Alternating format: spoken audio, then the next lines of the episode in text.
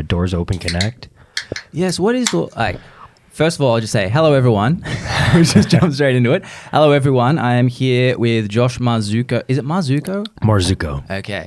Ma- from Marzucco Realty, or is it real estate? Real estate doesn't matter. Because that's one thing when I came here, like we don't call them realtors, we're like they're real estate agents. Right. So when I would say, does anyone have like a real estate agent here that they know, or like whatever, like the question would be, they'd be like, "You mean a realtor?" like it was, it was so disorientating for people to hear like such a long description. right, right. Yeah. No, we we um is Marzucco Real Estate LLC, and um you can call us Marzucco Realty. Really doesn't matter.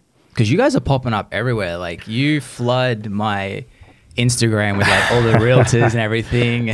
We know the branding's working then.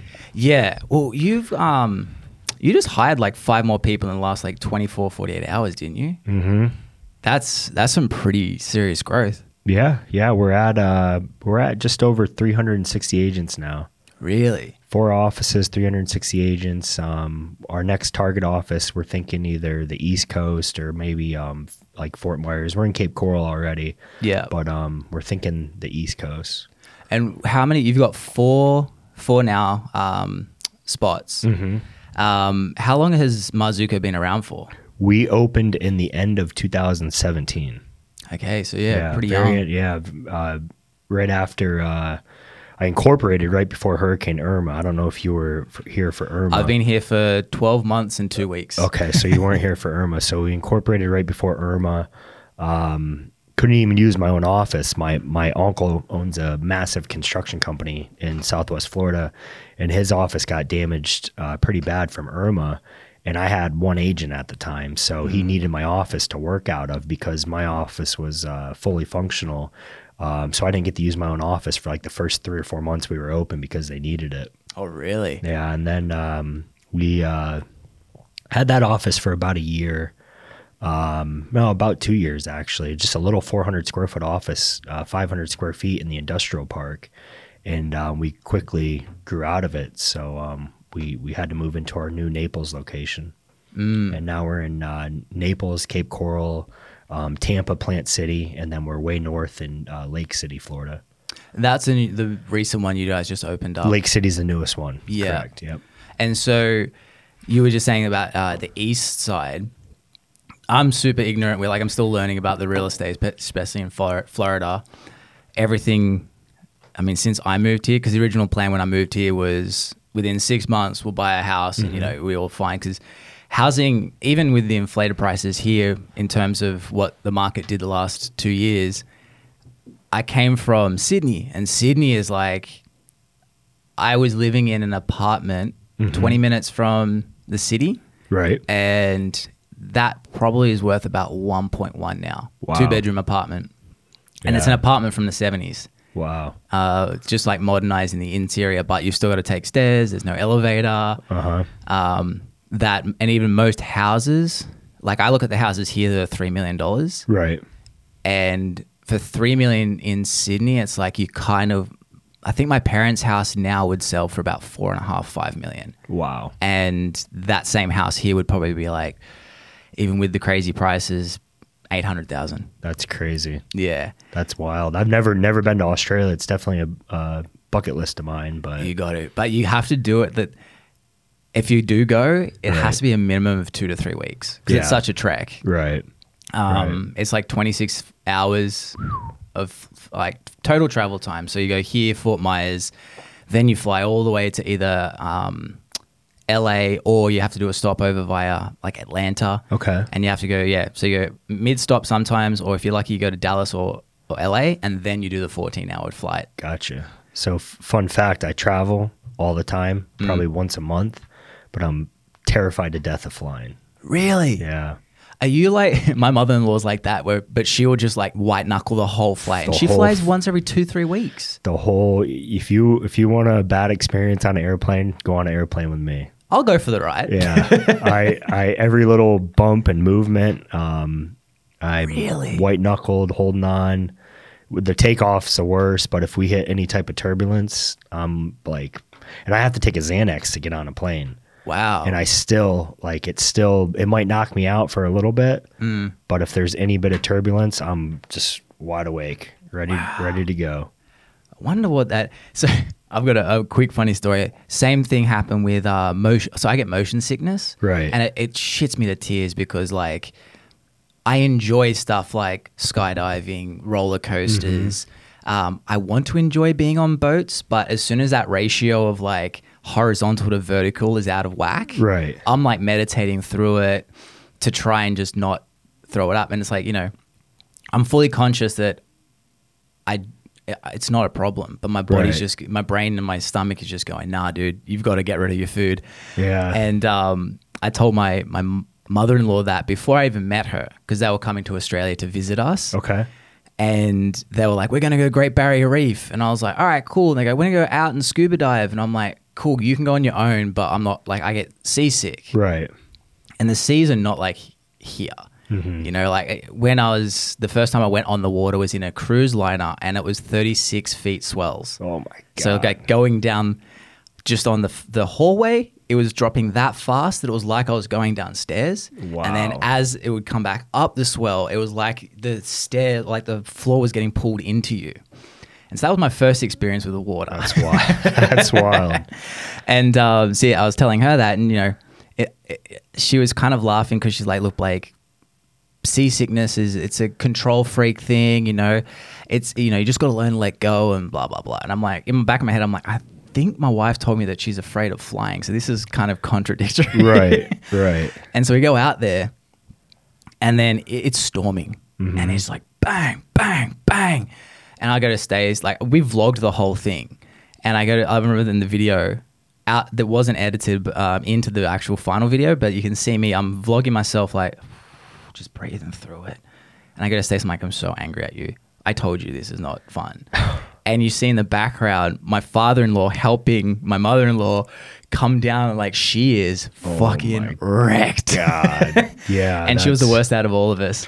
See, I don't get seasick, but I think the the airplane thing is is is a control thing. Mm. Um, like I love speed. I got a you know fast boat. I have you know fast cars, all kinds of crazy shit. But when I get an airplane and I am not in control, I mean, I think that's a big part of it. And when it's Mm. moving around and bouncing, and I just every drop, I feel like it's going down. really? Yeah, I just and, and I just um, thought I would never do this, but my my good buddy uh, Jonathan Howard, he's a he's a, a broker here in Florida. He's um, he owns a big company up in the Panhandle. Well, he bought an airplane this year, and it's Ah. it's the want to say it's the Cirrus. I could be saying that wrong, but it has a ballistics parachute on the top. Mm-hmm. So it's a four or five seater, and if um, if something goes wrong, if there's engine failure or whatever, there's a hatch that you pull, and it launches this ballistics parachute up into the sky, and it floats the whole plane to the ground. What? So yeah, I mean, you can look it up. It's crazy. You can look up the YouTube videos and watch it. Uh, an emergency landing coming in. Yeah. And um, even with that, so he talked me into it. I didn't want to do it, um, but everything was good. We flew over to the West Coast for a car show and um, flew back, but I was a nervous wreck the whole time. And then once we got up in the sky, this asshole goes, uh, you know, if something goes wrong, I'm not even going to pull the parachute. I'm just going to glide this fucker glide to the down. ground. And I'm like, if you don't pull that parachute, I'm going to pull the fucking parachute. But you know, I I did it. I didn't can't say I enjoyed it and you know Mm-hmm. enjoyed everyone's company and that, but I I just was in complete panic mode the whole 35 minute ride to the East Coast. Small planes are like that though. You feel everything. Yeah. I've, again, I've, I, I had another scenario like that going through one of the. It was to Arnhem Land in Australia, and we. I think I threw up the last three days worth of food on this thing because it was like, again, just up and down. Yeah. And whereas in big planes, I don't know, I don't feel it as much. But I about three or four flights ago, I think when I'm out of control, as in I like I have no control, Right. I'm a lot more relaxed with something because of I just know what I can, can't, and won't do, and like me freaking out, like ah, fuck, I can't do anything about it. Yeah. Um, that I remember once it was like a flight ago, uh, a couple of flights ago. I was just in my own zone doing something, and it's like it starts having like crazy turbulence, like it's dropping, rising, dropping, rising. I'm just like doing whatever, calm as anything. Right. And I'm like, I look to the side and people are grabbing each other. I'm like, oh yeah, this is this should be scary. But I and I can't explain why I didn't give a shit. But I just mm-hmm. didn't even. I was like, all right, I just hope that they are good with their flying. yeah. See, I the last flight I had to Arizona with my my partners at the the real estate company, the Xanax worked. I was knocked out cold and out of a dead sleep. We're all sitting in a row together. There's six of us, and um, just boom! I thought we hit a fucking wall. The plane just hit a terrible turbulence pocket, and they could see it. Like I went into full panic attack mode because it just so your ha- body woke up from the Xanax. oh out of a dead sleep. I was she said i was, um, jess morris said i was snoring and then she was right next to me and she was trying to like grab my arm to like you know calm me down but it was it, after it woke me up it was bad for like another seemed like an eternity. It was probably like five minutes. Yeah. but it was just all the plane was just at a night flight it was all over the sky. And i was full sweat like just gripped like Fuck. you weren't going to pry me out of that seat Well, it probably, probably keeps you human. Yeah, Keep- yeah. keeps you humble. Right. So I'm going to Nashville next weekend with my my three best friends, and um, they know I'm terrified of it. So the whole you know pre-flight, going to the airport, you know, walking down the you know uh, The terminal. the terminal. which is a horrible name for something where you're about to get into something Right, that you're terrified about. Yeah, and they just fuck with me the whole time. You know, they're sending me like memes and just like you know when the plane's about to take off, my one buddy will turn to me and say, "He's like, sounds like the engine's misfiring," and just I'll just go in the if the Xanax didn't knock me out yet, I go into to panic mode. Well, th- that's how you know they're real friends. Yeah, no, I know, I know, I know. So it starts in the airport. It starts the morning getting Really? up. That bad? Like if I go, like I'm gonna go on a bender next week in Nashville with these guys. Mm. As soon as I land in Nashville, I'll start thinking about the flight f- Monday. I'll, Shit. yeah, and especially if it's like a, you know, I had a rough flight coming into Aspen one time with my kids, where both my kids were laying in my lap, Mm. and um, and people were screaming. Like the plane was all over the sky and people were women were screaming kids were crying. My kids were almost in tears and kids aren't usually scared on planes. They don't realize you know the fear of it. Um, but my kids were terrified and then the everyone clapped when the pilot landed and um, and he came on and apologized and he's like yeah that was a sketchy sketchy coming in. It was the wind coming out of the mountains. And i was like oh my god. But that whole week you know i was fucked up Yeah. thinking about the flight coming back home. I considered you're renting a car. yeah oh yeah. I considered renting a car and driving it back from colorado with my kids because of that that flight. My mother-in-law probably would have done that. yeah. My mom's I, I don't know if it comes from my mom but my mom's worse than me. Really? yeah. So what, she just starts thinking about it two months prior or something. just yeah, we're going to California at the end of July for her family reunion, and she was looking for every excuse not to go to the family reunion Oh, because of the flight. Wow. That's how bad And that's a long drive. You can't really drive it either. right? No, I mean it would totally take forever, but um, yeah, I mean I don't know if it's just like I know if I'm on a boat and someone's driving and something goes south, I can jump off the boat or I can grab the wheel Yeah. or a car. If I'm going 100 miles an hour in a McLaren and someone pulls out in front of me, at least I'm giving myself the chance to react. But on an airplane, I have no Mm. You got control. nothing. Yeah. Maybe you should just learn how to skydive and have like a spare oxygen mask and a, a chute. That's a good things. idea. That's a good idea. just get some Navy uh, Navy SEAL training or yeah, something. right. That's that would be funny. Yeah. Uh, well, my heart goes out to you because I, I see my my mother in law all the time, and she's just the second it's like the takeoff. Um, I don't know if you do these tricks, but she she'll play video games or like phones. Yeah. And it, we have a joke. Like we'll watch and have like laughs because it's like you can tell how bad the plane is. Because all of a sudden she'll like start pressing more like harsh and get closer and closer and closer That's to the. me. All right. yeah. I keep my headphones with the music blaring because I'm a motorhead and I I know cars and boats and motorcycles Mm. and I know, you know, the RPMs and stuff, but I don't know jet engines.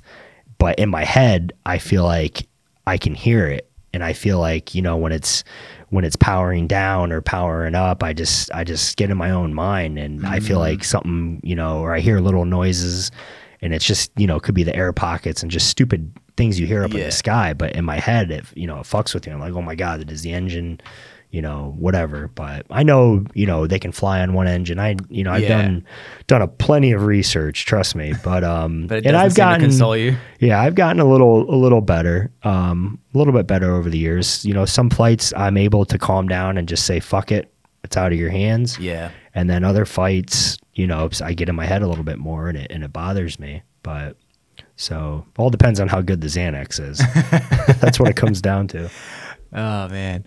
So so with um to Marzucco, Mm-hmm. um, because one thing I've always, I mean, I've I've even said to my wife, I'm like, it's a good looking team as well, you know, um, which is it's really cool because it gets me excited when like when I see people or like brands which I'm like, oh, they've got it, and Right. when the, you know, like I, I think of when I look at Marzucco, I think of uh, selling Tampa, for example, that Netflix show, Right, right. Um, We were approached by um, Netflix to do a uh, shoot a pilot. really. And what was you? you we met with it? a guy um, we talked about it but you know my partners and i talked about it and it just really wasn't our thing like we have that look and that vibe and stuff like that but you know they were talking about they want they want to see drama they want to see conflict they want to see someone banging someone's girlfriend and i'm like you know You we're just yeah. not we're not about that. Like we're not uh we don't we have a nice smooth operation and i don't care if it gets all the publicity in the world. We're just not yeah, trying to go down that route. Because that's the problem with reality TV shows is like there's not much reality in them. right. And I mean, I, I've obviously got experience all of it behind the scenes and stuff, and so I can I can see it a, a mile away. And So Right. I'm always the guy who ruins reality TV for everyone. 'cause I'm just like, you know, that's scripted, right? Yeah. Like, what do you mean? I'm like, what are the odds of this happening, and then all of a, s- all of a sudden this then being the outcome? right Um, and also, I think the strength of reality TV is because they're not actors, and they they can't deliver it believable, which makes it more believable. It's like this counterintuitive result. Right. They're like, oh, I can't believe she said that, and I'm like, fuck, no one talks like that. yeah um, but no, that that makes sense too, because I've. You could probably do like a middle ground something though, Mhm. not not the drama part, but I've I've always said like with realtors, the cool thing is, like humans want to snoop through houses. right We like I don't know, auctions aren't really a thing here, are they? Um not as big as other places they happen from time to time um, more of like a county courthouse auction you know on, Oh, okay. on foreclosures and stuff like that or an estate auction but not as big as as what you would think in other parts of the country or other parts of the world Yeah, because in Australia, selling off market n- almost never happens, especially in Sydney. right So they'll always do auctions, um, and you know there'll be 50, 60 people there. right two bidders, three bidders maybe. Right. Because everyone just likes to look. Mhm. And I've always said like the cool thing would be like to have the like the realtor going through and showing how the experience around their house would be, you know, versus just the house. right Because I I'm even even where we live right now, it's a ten minute walk from the beach. Um, super super close, that's awesome but it's so inconvenient to live there. Yeah You know, to the point where my father-in-law is considering just selling it, Mm-hmm. and you know, like it's their vacation home, but he's just like, even as a vacation home, he's like living by the beach is so inconvenient. traffic it's busy it's just a lot of people Yeah, that Bonita Beach Road, Right. It's you in busy season because I've only had again twelve months here, so Right. during winter, that that road which is about usually ten minutes, Mhm. it would could become like 30, Yeah. 40. and so you would be driving away and be like, you know what? Let's find out. So, let's find something to do for the next six hours, Right. Because I'm not driving back home. Right. No, I agree, and that's how US 41 is, and um, anywhere anywhere west of 75 on Bonita Beach, it's just a nightmare in season. Mm. Out of season, it's not too bad. Yeah. Um, so when, how long have you been doing real estate for? I got licensed in 2015, so I've been in the bar business with my dad uh, Oh, okay. for almost 15 years now. So, um, born and raised in Naples. Um, my dad was a janitor at a at a Catholic school. Um, my brother and sister and I went there. Grew up uh, super poor. My dad and I lived in a bedroom the size of this for about 12 years. Um, and he always he owned a bar in Pennsylvania with his dad in the 70s. He always said he was going to open another bar. So um, he was working as a janitor. He was uh, building spec homes on the side. Uh, both my uncles are general contractors, and the market took a shit. And um, so we opened Zookie's Sports Pub in 2008. And um, my dad and I and my brother, I have an older brother, older sister. Um, so we were doing that. The bar took off. We opened a second location. We were got back into building and flipping houses. And um, for years, he would tell me, "Get your license, get your license," you know, so we can keep everything in house and not have to pay realtors and and search around, whatever. So finally, I did in 2015, and um, you know, just being from here, being lucky, being blessed, um, having the bar, knowing a lot of people. You know, my family knows a lot of people. I just got really busy at real estate. Um, and I was with a brokerage. I had no intentions of opening a brokerage. I was happy running the bar and um, selling real estate on the side. We were building houses. And um, the broker I was with merged with uh, another uh, company, and they completely uh, changed everyone's commission splits overnight. And I had just recruited like four or five of my good friends, and they were looking at me like an asshole. Like, did- Yeah. did, you know this was going to happen? Nobody had any clue. So we went from 100% commission to like 70 30 overnight. And everyone was looking at me like I need to open my own brokerage. And I was like, hold up, I don't want to, I, I want to just be an agent and, and do my own thing. Um, but I got kind of talked into it, but I wasn't even a broker yet. So um, I went to my best friend Jim, and his mom has been a broker for 25 years in Naples. Um, never really used it, but always renewed it. So um, she was my my managing broker for like the first year and a half, um, almost two years of incorporating Marzucco Real Estate. I wasn't even the broker, and then eventually I got my broker's license. Um, and by that time we were in that little office with like maybe 30 35 agents and i was kind of at like the turning point. Like i wanted um, i was like well you know people are asking me left and right to join. I'm not in favor of this office. I feel like it's not appealing. It's in an industrial park. It's super small um, so I kind of went to my my one of my best friends and mentor, um, Ben Flesher. Um, he's the the CEO of uh, Pyure, um, the stevia company. Um, so he's in like Whole Foods, Publix, all that. And I Yeah, it's really, everywhere. yeah, I get a lot of advice from him. And he's like, you need to open a badass office, design it as modern and trendy as you can, um, and make it appealing for the younger generation and, and whoever, but make it be that super, you know, culture, um, fun, you know, just, you know, cool office to come into every day. And so I took the chance, rented, you know, a big office where we're at now, designed it really cool. Um, and that was about two months before COVID hit Oh shit. and I was like, well, fuck, because nobody knew what was going to happen. You know, Yeah. you know, I thought the more, I personally thought it was going to kill the market. Well, it did the opposite.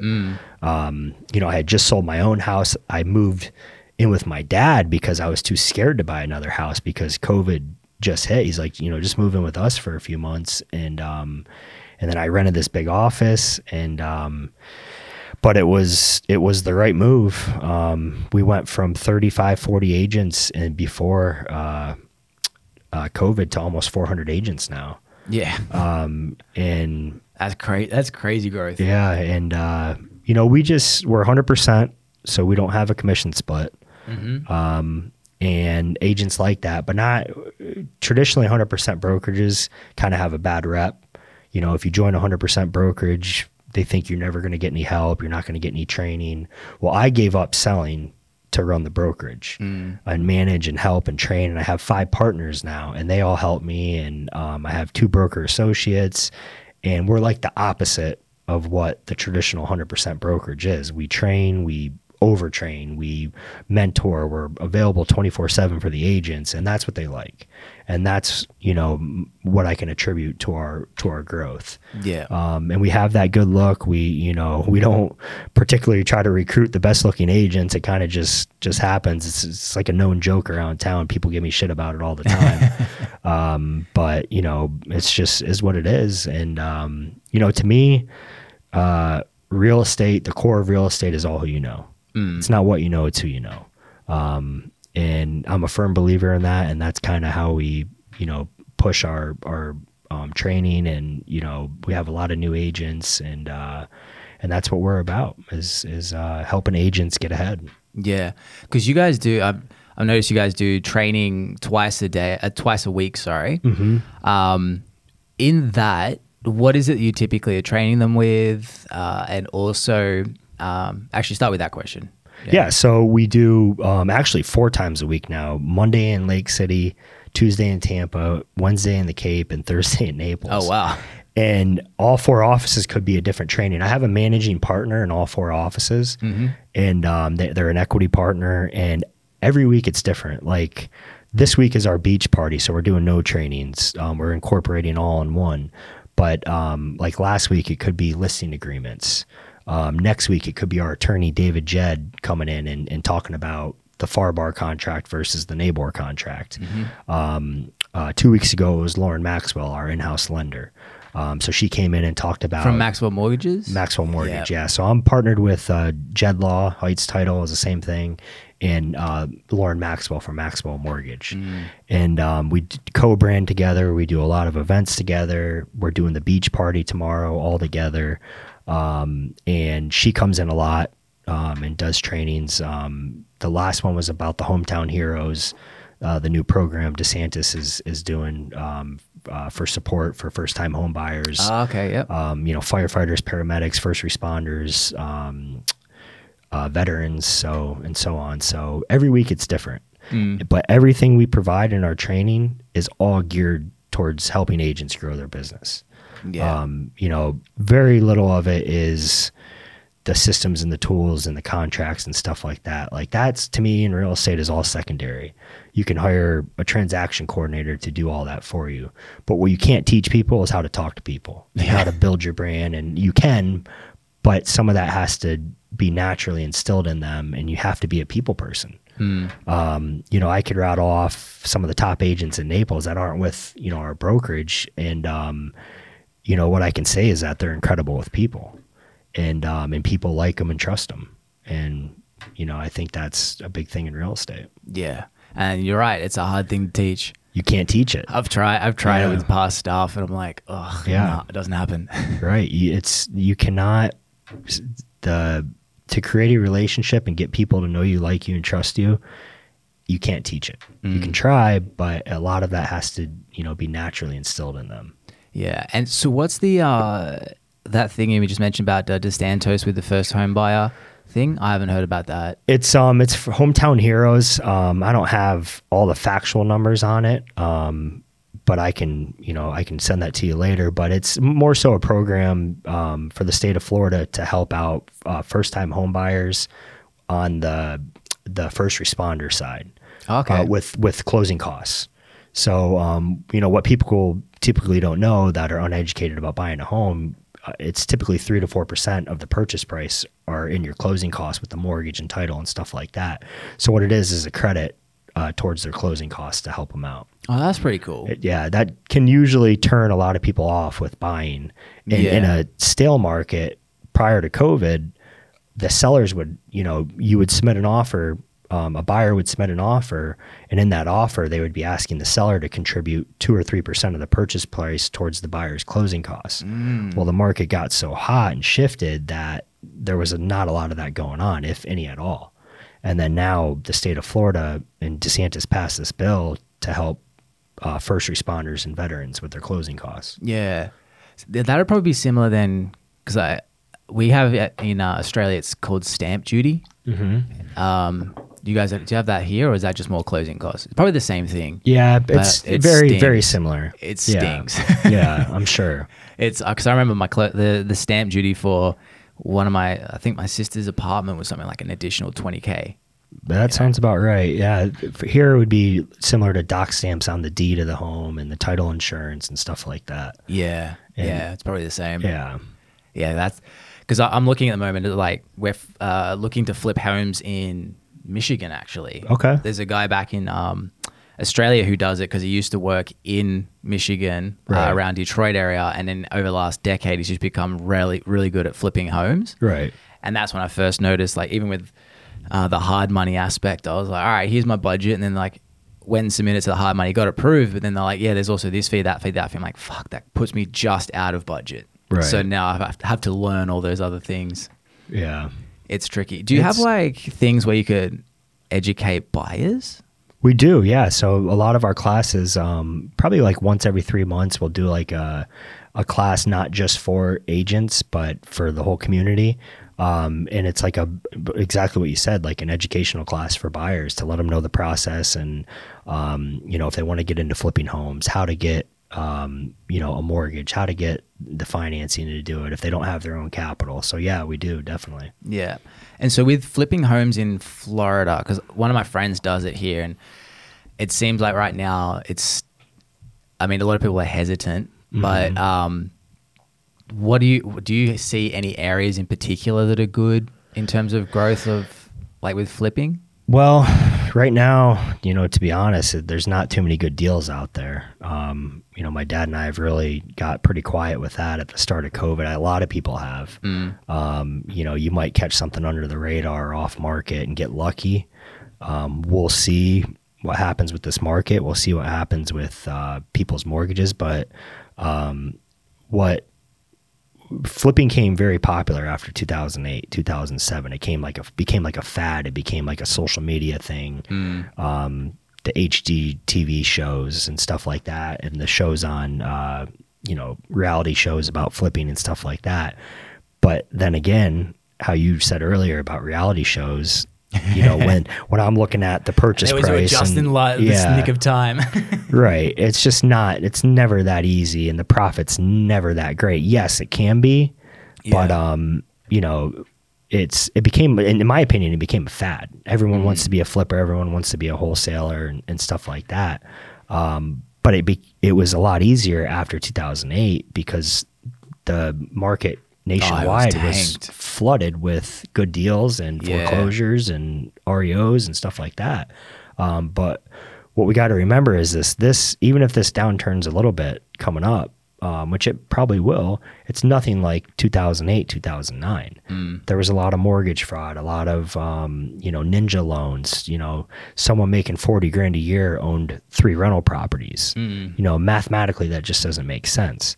This time around, Florida was inundated with cash and even if people were mortgaging a property they were putting 30 40 50 60% down on their mortgage. So they were very cash heavy into the mortgage. So this is a totally different ball game and i think personally think southwest florida was way behind. So i think people sitting around waiting for these flips like it's going to be another 2008 just my opinion i don't think that's going to happen again. Yeah, it's a completely different market, and also I heard that um, what is it? Uh, venture funds or uh, i know what you're talking about yeah, I I'm blanking on what they call it, like hedge funds. Sorry. Yeah. hedge funds have been buying a lot of single family homes. right Is that true, or is that like It is. I heard. Um, I'm drawing a blank on the hedge fund. It's like I want to say like Blackwell or Black Diamond or something. It's one of the biggest ones in the world. Um, I heard they bought thousands of homes. Zillow bought thousands of homes. didn't Zillow tank that idea though? Yeah, they lost 500 million bucks. So, um, you know, Pocket change. yeah. So that's, I don't know. I feel like people uh, get overextended and they, they think that uh, homes are so guaranteed and the real mar- real estate market is so guaranteed. And at the end of the day, it's, you know, it's not, it's, it's probably the most conservative investment you can make um, to a certain extent. But um, buying thousands of homes like that, I don't, I don't really get that when these hedge funds do that. Yeah, with um, because I mean, I'm, it's a completely different ball game over here compared to Australia. Right. Um, buying a rental home can be good, but it can also be. I mean, again, when you're buying a home, and you know, if I'm going to find a five hundred thousand dollar home, I have to look five six hours out of Sydney. Yeah, that's Um, wild. Yeah, It's, it's wild. um we because I've heard there's like tax deduction benefits, and that would be like the biggest draw card for people with Mm-hmm. with um, rentals. It's something like you can depreciate across 29 years or something. Yeah, there's a lot that goes into that, and actually, because I'm not a CPA, I'm not really allowed to talk about that. Anything tax related. Um, but you're on the right track. Yeah, Yeah, there's there's um with the depreciation and stuff, it's a whole formula. But um, that's why a lot of the hedge funds and and that's the only justifiable reason I can would think that they they buy a lot Oh, of homes true. like that Yeah. because they have money, you know, working against um, other capital and depreciation and stuff. And it, I, th- I think it all balances out. yeah. But that's beyond my pay scale. um, you know, m- my dad and I have nine rental houses, and um, that's about as far as as we got. So. Mm. Um, to understand why they buy thousands and why Zillow acquired, you know, um, thousands in that whole program, they they did. Um, Ninety percent sure it didn't work out. Yeah. Um, and I saw just yesterday some big uh, real estate companies were doing some some layoffs. Really? Yeah, For the first time in a, a while. hmm because it went so hard so fast, and they hired and they had to, you know, sustain the growth because COVID was so wild, Mm. and um, with the real estate market all over. Um, but now it's cooling off a little bit, and you know, here they are with these big salaries going out to these people, and you know, they it was on. It was. I'm not going to mention any names, but it was on a pretty big, uh, pretty big uh, news network yesterday. Yeah. Okay. So and so is inventory starting to increase? A little now? bit, yeah, yeah. I mean, Southwest Florida is still super desirable. Um, you know, you where you had twenty people lined up to buy a home, now you might only have five or six. Uh, yeah. Um, you know, and a lot of people gave up the fight too during COVID because they got so sick of being beat out with cash or. Um, well, houses were selling in like days. I, oh, I mean, it was crazy, crazy, and um, you know, a lot of people got discouraged and said, "I'll just wait till it cools off a little bit." Now those people are starting to come out of the woodwork again, and um, you know, you have a lot of first-time home buyers and families that have FHA loans and conventional loans, and then you have a family that sold a you know, a $1.4 million townhome in New York City. Mm. And then they came here and pay cash for a $650,000 home or $800,000 home. Yeah. So those other people had no chance. Yeah, it seemed to be a lot of cash purchases A ton of them. the last Yeah. two years. hmm Which is great. It's great for, for Florida. Mm. Um, you know, I'm not worried about any other state but Florida. Yeah. I'm not licensed anywhere else. And, um, you know, I think we have an incredible governor. And, um, you know, I think we're heading in the right direction. Mm. Isn't it funny looking back now where everyone was like, when he first opened it back up, and everyone's like, he's got the death of people on his, like, his blood on his hands. Oh, and like, it was like this cognitive dissonance of the whole ongoing, like, well, just you wait and see. And like, that wait and see never came. Never and came. then even a year into it, it was still that, you know, that cognitive dissonance of, well, it's, it's coming. You know, we're going to stay locked up everywhere else, but it's coming. Yeah. And we, it, it paid off. Oh, we I never made um I never shut down any of the offices.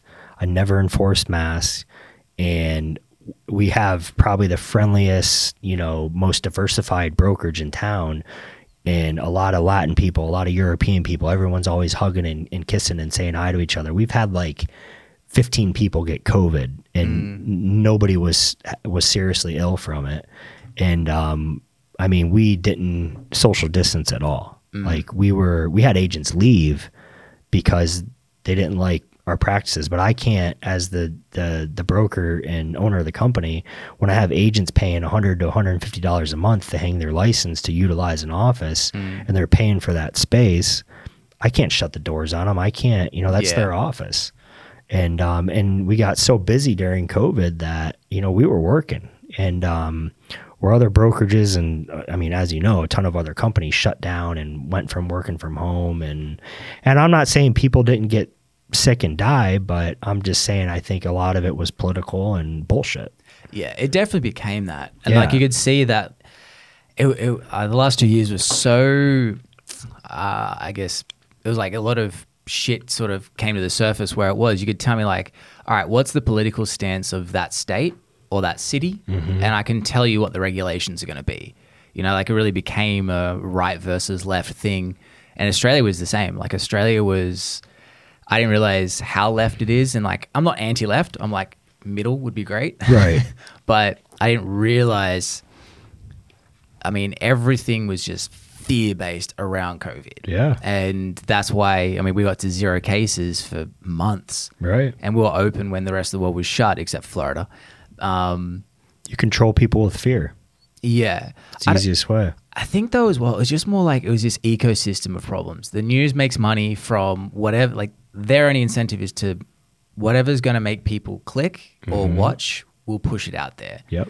And that's our responsibility to our investors, ourselves, so we keep our jobs, et cetera, et cetera. Mm-hmm. Um, but then you've got that vicious cycle where it's like, well, we'll feed them this, and then people get scared, and you know, Right. just keep feeding them that, and it's not our fault. We're just reporting the news, Right. and uh, that's at least what we saw in Australia. It was when we got down to zero cases. That's when I started saying to Stacey, "I'm like, this is a problem." Yeah. Because now we really have created a boogeyman, Mm-hmm. and um, I go the second that shit starts not even hitting the fan, it can just get a you know if we get to hundred cases a day because people Right. are saying shit like one case is one too many, and I'm like what? Yeah. And yeah, that that happened. Th- that crazy lockdown that everyone saw, uh, Right. that happened three weeks after Stace and I moved here.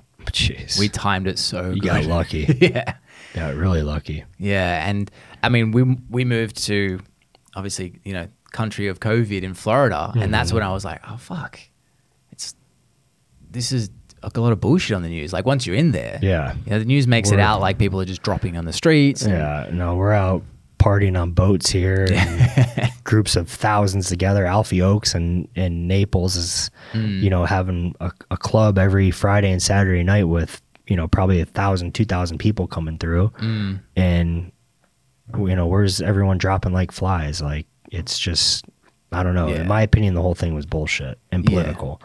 Well, day six, I went to the Logan Paul Mayweather fight. So I'm in a stadium. Hell and, Like yeah. Stace and I took masks because we're still like a little bit like, ah, is this safe? Yeah. We're like, we'll take it and we'll put it on when we get there. We get Right. there, we're like, nah. yeah. I mean, you're healthy. You know, I'm sure your wife is healthy. Mm. And, you know, I just, I don't know. I think your immune system is the, the best form of defense. Yeah. Well, I had monoclonal antibodies too. That was about a month before the government put a restriction on it. Wow. I kicked COVID in 24 hours. Yeah. I had a, I had no smell and no taste and a headache for like two weeks. You had the no smell, Yeah. no taste. Mhm. What was that like? Um, I mean, it, it was different for sure. Um, what, what my title rep still doesn't have smell or taste and she had it like a year ago. Really? Yeah. Um, and you know, I don't know. It was just weird. I mean, you know, that's how I knew I had it. Um, and I, you know, I, I took an at-home test, I think, and tested positive. I never went to the doctor or anything. Never got prescribed anything. Mm. Um, my uncle John got pretty sick from it in Naples, and honestly came pretty close. So I know it's a real thing, but I think they just used it to push so many different things. Um, you know, financially, politically, everything. It was all like you said, one big ecosystem, and you know, it just wasn't. It wasn't done the right way, in my opinion. Yeah. And it But- is funny how quickly people are now, like Australia got slapped in the face because they basically forced everyone to get vaccinated. We got New South Wales got to like 95% vaccinated, Wow. like crazy high. Um, and then they that was like during the lockdowns. Then they slowly started opening up the restrictions, uh, sorry, minimizing the restrictions, and then they the that was the natural curve started coming back down again, Right. and that's when they were like, see, like it, it's proof that the the vaccine uh, minimizes the spread. Right. Five six weeks later, like COVID just came and slapped them because they opened up a little bit from international people Right. The, if you watch the graph, it's like a vertical line. It goes up to like 60,000 a day, which our population is um, a fifth of Florida. Right. And we had 10 10,000 cases a day more than Florida's worst day. Wow. And that that was it was, it was funny because the whole rhetoric went from one case is one case too many to and like the vaccine's our savior to well we just need to learn to live with it. Yeah. And I was like, thank God they like. Yeah. I was kind of relieved in a way It's right. I mean, because they needed that. the flu just went through half the people I know in Naples within the last month. Yeah, it's made a reoccurrence. Right. and uh you know, it's just it's just going to happen. And um you know, you just got to you got to learn to evolve with it. I mean, disease is never going to go away. These things are always going to come about. Um but I I just think the whole thing was just pushed the, Yeah. the wrong way. It was a slippery slope. Yeah. So you like boxing, right? Yeah, I was gonna say I saw you um sparring. Or it was like a throwback. Yeah, that was a few years ago. Oh, really? Do you Yeah. still spar? I haven't. I mean, I got a bag in my garage, but I haven't. I don't think I've sparred since that night. But Oh, really? um, Dude, I, got to. yeah, I've I have uh, four MM four amateur MMA fights. and Really? One sanctioned. Um, and that was at the Immokalee Casino back in 2013 or 14 was my last fight. And uh, my kneecap popped out in the second round. so I got a video of it. I'll have to show you after. But Yeah. um, it's uh, yeah. I mean, I never considered myself good or anything. I just you know kind of got into it years ago, and um, my best friend is a is a heavyweight pro fighter, MMA fighter, and um, so you know kind of being around him and some other guys, I just said, well, I'll take an amateur fight, and then I did one, then I did two, and um, I just I liked it. I'm the most easygoing person in the world. Like Yeah. I don't get mad. I don't. And even walking in the cage, I was, you know, terrified in every fight. I think if anyone tells you you're not Oh, scared, then yeah. they're lying. Um, but and I wouldn't even be aggressive until I got hit a couple times. Like I had the, you know, I had to physically, you know, fight or flight, you know, get hit and be like, oh fuck, if I don't do something, I'm gonna Mm. get hurt. Um, and that's when you gotta, you know, turn it on a little bit. But- Yeah. So can you like you? I guess you do jujitsu. I did a little bit. Always did no gi. Never, never got into the belts and stuff like that in the tournaments. Um, I just strictly did it to know a little bit to take a fight. Did some Muay Thai. Um, you know, actually trained with some some pretty badass people. Um, I've trained with Cosmo Alexander. Um, he's the n- number one Thai fighter in the world. I mean, he knocked out Sage Northcutt in an MMA fight in like ten seconds. Oh shit. Um, if you look that video up, he broke like I don't know, like 17 bones in his face on one punch. But um, Mike King, um, Mike King uh, lived in Naples for a while. He cornered me in most of my fights. Crafton Wallace, Crafton Wallace, I think had three or four fights in the UFC. He's in Naples. Um, so I was very fortunate uh, to train with some pretty badass guys, but I had no idea what I was doing. I just trained with them and um, didn't take it too serious. I just kind of wanted to know a little bit about everything just to protect myself. Yeah. And then, in my opinion, a fight can go either way. In MMA, Yeah. um, if you just protect yourself and just try to brawl it out, Well, it just takes one hit right? that can level anyone out. Mm-hmm. Because that the reason I, I mean, I don't know what, what the reason was you, why you got into it, but I got into it because it was when when shit got serious with my wife before she was my wife, where I was like, oh, I'm gonna have a family one day. Mm-hmm. It was like the what if, like I need to be able to protect myself, Right. and you know, I don't want to, I don't want to be a pussy. Yeah, I agree. And yeah. it's funny though, because I say this to everyone. I'm like, everyone should learn to fight, and I think less people would fight. right. You know, because I noticed my confidence changed, how I talk to people changed, how I walk around changed. Um, it it was just such a a powerful thing to learn. It, I, and I know boxing, like I mean, I've got a little bit of a very little bit of Muay Thai and a tight, like I wouldn't even count the, the Jiu Jitsu. Um, but yeah, just that difference of like, all right, at least I've got enough of a fighting chance to, and also I'm fast, so I just need to be able to stop the person for a second and bolt, you know, Yeah.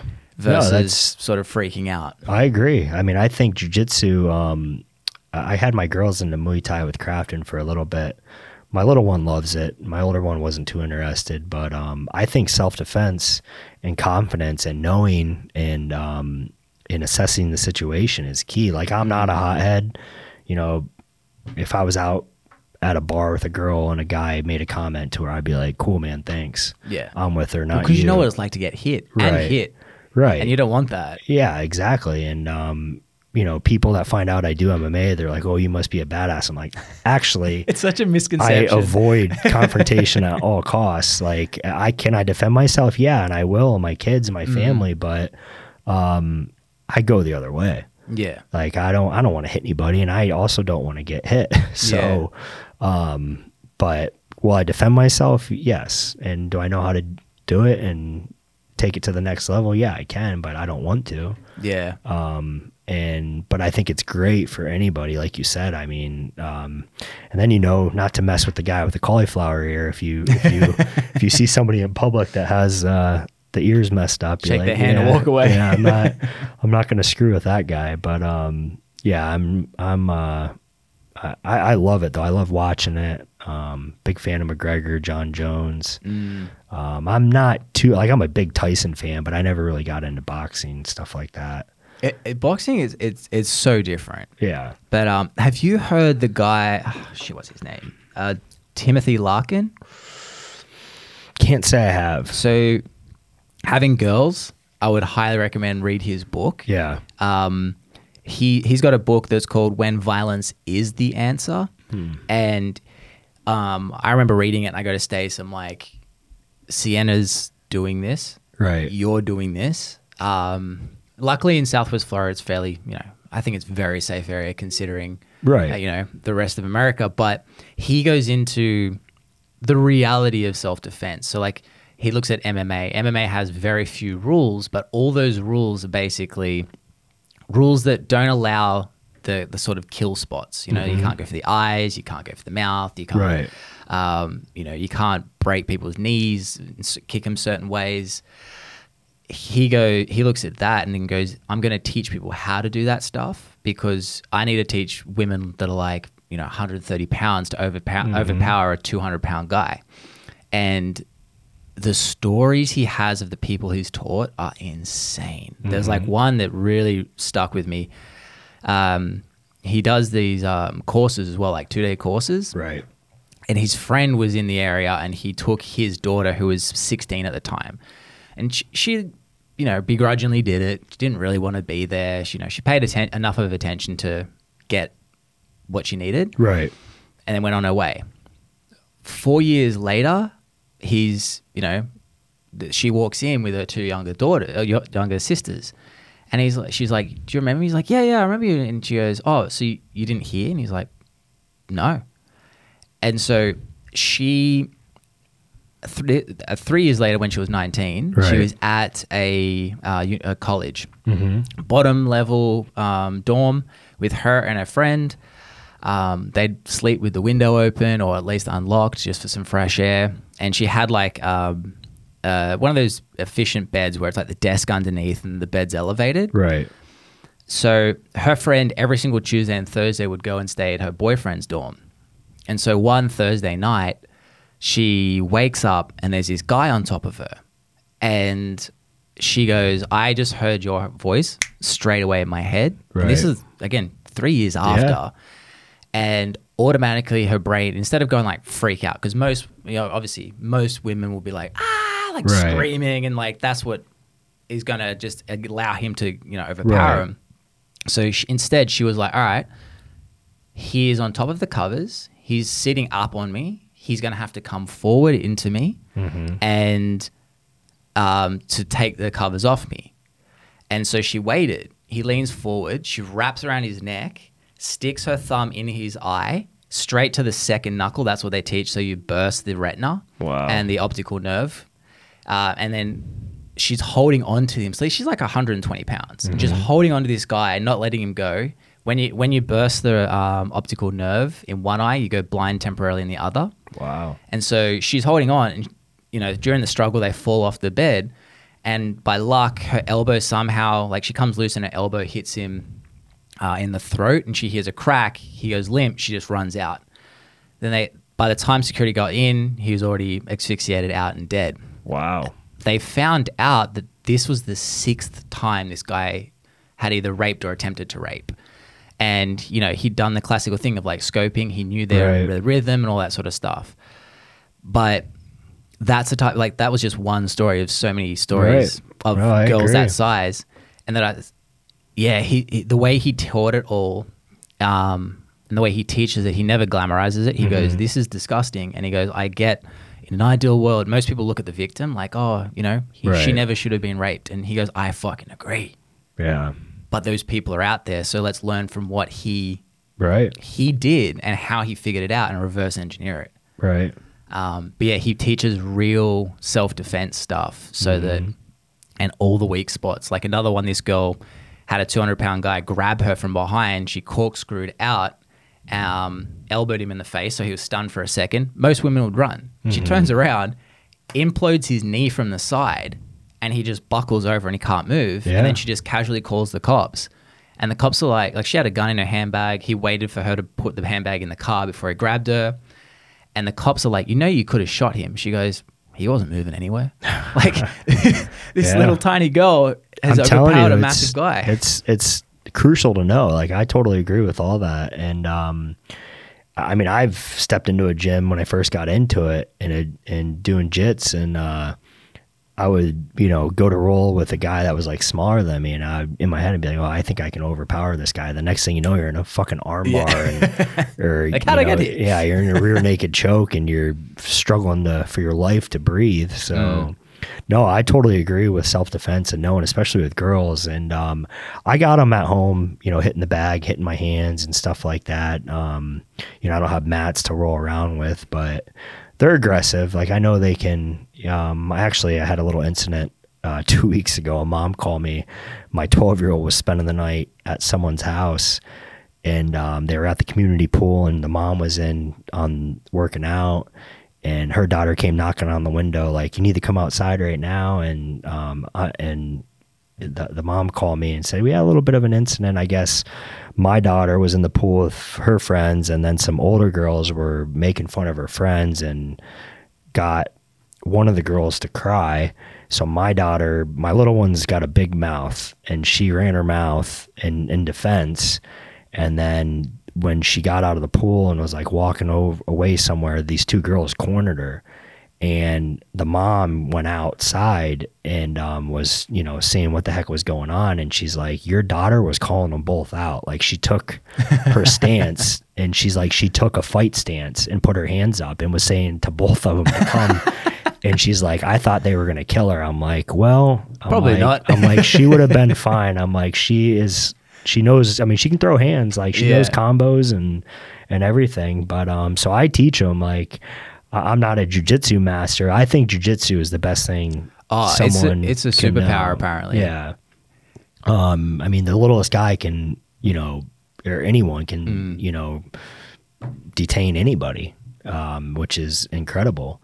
And um you know and, and to getting back to you know fighting and stuff like that my buddy mike king would always say everyone wants to be a fighter until they get hit yeah. and um, and that's just a saying you know a lot of people run their mouths there's a lot of people especially in our town that could use a hit to the mouth Yeah. um, because they've never been punched in the face Mm. um, and that's until you've been punched in the face you learn not to run your mouth Yeah. Well, even like when I spar with my friends, like we spar and it's light. So there's like, there's no headgear, nothing. But also, our goal is not like, it's not 100% to the Right. head because I'm just like, this is meant to be fun, but you're Right. learning, like, I don't want to cause brain damage. Yeah. So it's like a, the rules are 100% to the body, 20% to the head. Mm-hmm. And the thing with 20% is you have to move a little bit slower, Right. which means you have to actually be better because, you know, you have to really maneuver the person Yeah. to, to tap them. But even the tap through a 16 ounce glove, your world rocks. Like, I remember my friend back home, he's been boxing for years. Like, he's the one that's taught, taught me, and he's fucking. You know that he's boxing you at like 30%. It's like, it's sort of like a cat playing with a mouse. And the second my wife would get the camera up, he's just he would look at it, smile, bang, bang, bang. I Yeah. just, I just drop. I'm like, fuck you, man. yeah there's i mean it's funny i mean i've i've sparred guys like that too and um, it's just incredible Yeah. Um, I mean, I've been through some shit sparring and probably did it the the wrong way. Um, like a week or two before a fight, I would go in with these guys and we called it like the Lion's Den, and you wore MMA gloves, no headgear, and every every minute or minute and a half, a fresh guy would come in on you Oh, and you yeah. do that for about 10 minutes. So you would just get the shit kicked out of you for 10 minutes.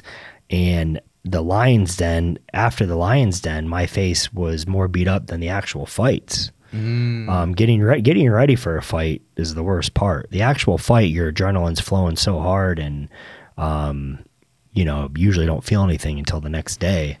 But um, getting ready for the fight and the training and, and all the sparring and getting beat up is is to me worse than the actual fight. Yeah. Okay. Um, but no, it's uh, my body can't handle it anymore. But um, I loved it when I was when I was doing it. Yeah. There's something so primal about it too.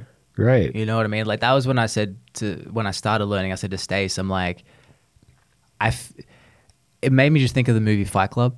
Yeah. You know, like like Yeah. the whole guy, the guys that are forever just being suppressed by themselves in society or whatever you want to say. But then once they enter that primal start, like that primal energy of like men just want to hit shit. Right. I don't know why we want to, but it's like there's nothing better than hitting shit. I agree.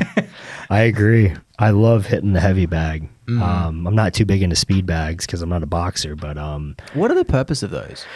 Um, just hand-eye coordination and, and momentum and flow, and um, you know, I've never could get one going. I've tried. I've done it. Would get it going for like ten seconds, but those guys are just incredible. My buddy Jimbo can get it going like no other. But um, it, it's just uh, and keeping your hands up, um, endurance. Um, but uh, you oh know, yeah, because they're always that high too. Yeah, you don't that you don't see. MMA guys doing that. Just that's just a boxing thing. But um, uh, and just like for flow and uh, you know, boxing is so uh, coordinated and um, you know, and they they're trying to make MMA that way. But I I feel like MMA, you you they the professionals come into it with a game plan. But these guys are so freaking athletic now. You know, you might a guy might come in as a southpaw and um, have a jujitsu background, but the guy could have been training with Cosmo for the last six months in Muay Thai, and he's coming in like a freaking professional kickboxer. Yeah. So I just I, I'm a firm believer in you can't have a plan, but I think boxing is a little more coordinated and um, you know the combos are a little bit more educated and stuff like that because there's no kicking or ground game involved. Yeah. But um, I'm pretty sure that's you know the the flow of a speed bag and you know stuff like that. But I believe it's the endurance aspect too and keeping your hands up for long periods of times. It's different cardio. Oh yeah, Like I've got very good cardio, but I remember when I first started, like 30 seconds, it's an eternity. gassed. Yeah. you know, Yep. and it, it's it's yeah, it's just different. But then you go for a run, and it's like it, it's completely Right. different again. And then you got ski- like skipping seems to be probably the closest in a way, Mm-hmm. but but like you get confident hitting pads or or hitting the bag the second you get then in front of someone else. Like your brain's just blacking out, doesn't know what's going Right. on, and all of a sudden you're gassed in you know 13 seconds. Yeah. It's an adrenaline in a fight. It's called an adrenaline dump. yeah, um, and it's very. I mean, it's ha- happened to me in one or two of them where I was, you know, kind of doing some ground and pound and trying to finish the fight. And then it, um, my last fight, the bell rang. I was on top of the guy hitting him with hammer fists, and um, I, I'll show you the video. But um, and then the bell rang, and um, the ref didn't stop the fight before the bell, so I had to go into the fucking second round. And then all that adrenaline and energy left me in between those rounds, and then the second round started. And um, I just, you know, yeah, I was done because I was trying to finish the fight. But an adrenaline dump is a is a real thing yeah. and um, your heart rate got so high, and then um, you, you feel like you have nothing. Mm. Um, thank God my kneecap popped out like ten seconds into that round, and had to stop the fight because I was cooked. Like I was. Was that from like a misstep or was it? Like, No, I was grappling in a cage about six months before that, and um, a guy tied me up pretty good, and it popped out. And uh, Crafton Wallace, the guy that owns the gym, came in the cage and just popped it back in. And I never had surgery. You're, you have, in order for your kneecap to dislocate, you have to tear your medial patella ligament. And if you don't ever get it repaired, it will continue to pop out in the wrong movement. And um, when the second round started, I think I I think I just stepped the wrong way, and I I tried to get the guy in double underhooks to toss him, and it just popped. And he saw it, and he immediately stopped. Yeah. And I got I had the forfeit or whatever you call it. The doctor at the casino came in the cage, popped it back in, patted me on the back, and that was my last fight. Um, and I don't even think I don't even think I've been in an altercation sense. I've sparred since, but um, I I got pretty heated about two months ago in St. Pete. Some of these guys whistled at my 14 year old while we were walking down the road. oh, that had set me off. I ran ran them down a quarter mile at a, and they stopped at a stoplight and um, they wouldn't roll down the window. I was going to hit the guy through the window. I was snapped, Yeah. absolutely snapped because they they whistled and they said something derogative too. Oh and, shit. Um, you know, I don't care. Every guy's a guy, but never in my life have I ever considered hitting on someone that I even looked under the age of like 25. Like, you know, 14 versus. You got to be careful these days. Some Yeah, like illegal right. girls look, they doll themselves up, and you're like, Right. you have to be like, it's like asking for ID. I'm Yeah. like, now, if you don't look under the age of 25, like you said, But these guys are like 40. oh, that's just disgusting. Yeah, and I was fucking pissed. And uh, my girlfriend was like running after me, and she got pissed off at me. And she's like, "Guys are gonna do that." She's like, "Just expect that." And I'm like, "I don't give a fuck. I'm gonna hit every one of them because no one's gonna, you know, if a 16 year old boy does it, yeah, whatever. I was 16, um, but not a 40 year old man. Yeah. I, I was. I almost smashed my fist through his window, and they pulled off because he Mm. wouldn't roll down the window. There was two of them. They wouldn't get out of the car. They had the windows down they whistled at her and said something. And straight back up. Yeah, and I went right back up when I came running, but um, I was mad. Yeah. it's it's tricky too, especially like I mean in Australia, guns aren't a thing. Here it's like I, I always just wonder, I'm like, fuck. You know, I, I feel like I even I'm even more laid back here because I'm just like, you know, the, the what if. right. Um You can't have guns in Australia. you can, but fuck it's hard. Yeah, So we had like a, a mass shooting back in ninety six. Okay. Where the guy he killed eighteen, Wow. I think. Um, and basically the government was just did whack, no guns, like Wow. buyback. Um, and like if if you see the like the videos of the the piles of guns that were bought back, Mm-hmm. it was insane. Like I, I didn't I forgot because I mean I was born eight years prior Right. But I was I never even real like I was already at school then, but I didn't realize Mm-hmm. guns were like if you asked me if gun if people a lot of people had guns my entire life, I'd be like, nah, no one really had any. Right. Then when I saw like conveyor belts of guns They and the buyback, I was like, holy Yeah. shit. Um, I'm a big gun advocate. I have a lot of guns. I have like 50 guns. yeah, they're But- fun. Yeah. Like- I hunt though. I shoot. Mm. My kids, you know, they, they shoot with me. We have two acres. We shoot at the house. And um, Where do you go hunting? Because I really want to go hunting. so I have uh, a 6,500 acre lease that I split with um, my good buddy Murray, and um, that's like about an hour and a half from here, a little north of LaBelle, Florida. And um, there's hogs, pig, or um, hogs, turkey, uh, deer. Um, we did a few quail hunts, but um, you can hunt all over Florida. I mean, you can shoot pigs just about anywhere. You know, deer and uh, turkey got to be in season, but um, you know, the shooting hogs is fun um, or running them down with the dogs is an experience. That's coming from Australia. I bet you would you would like that. Yeah, I think.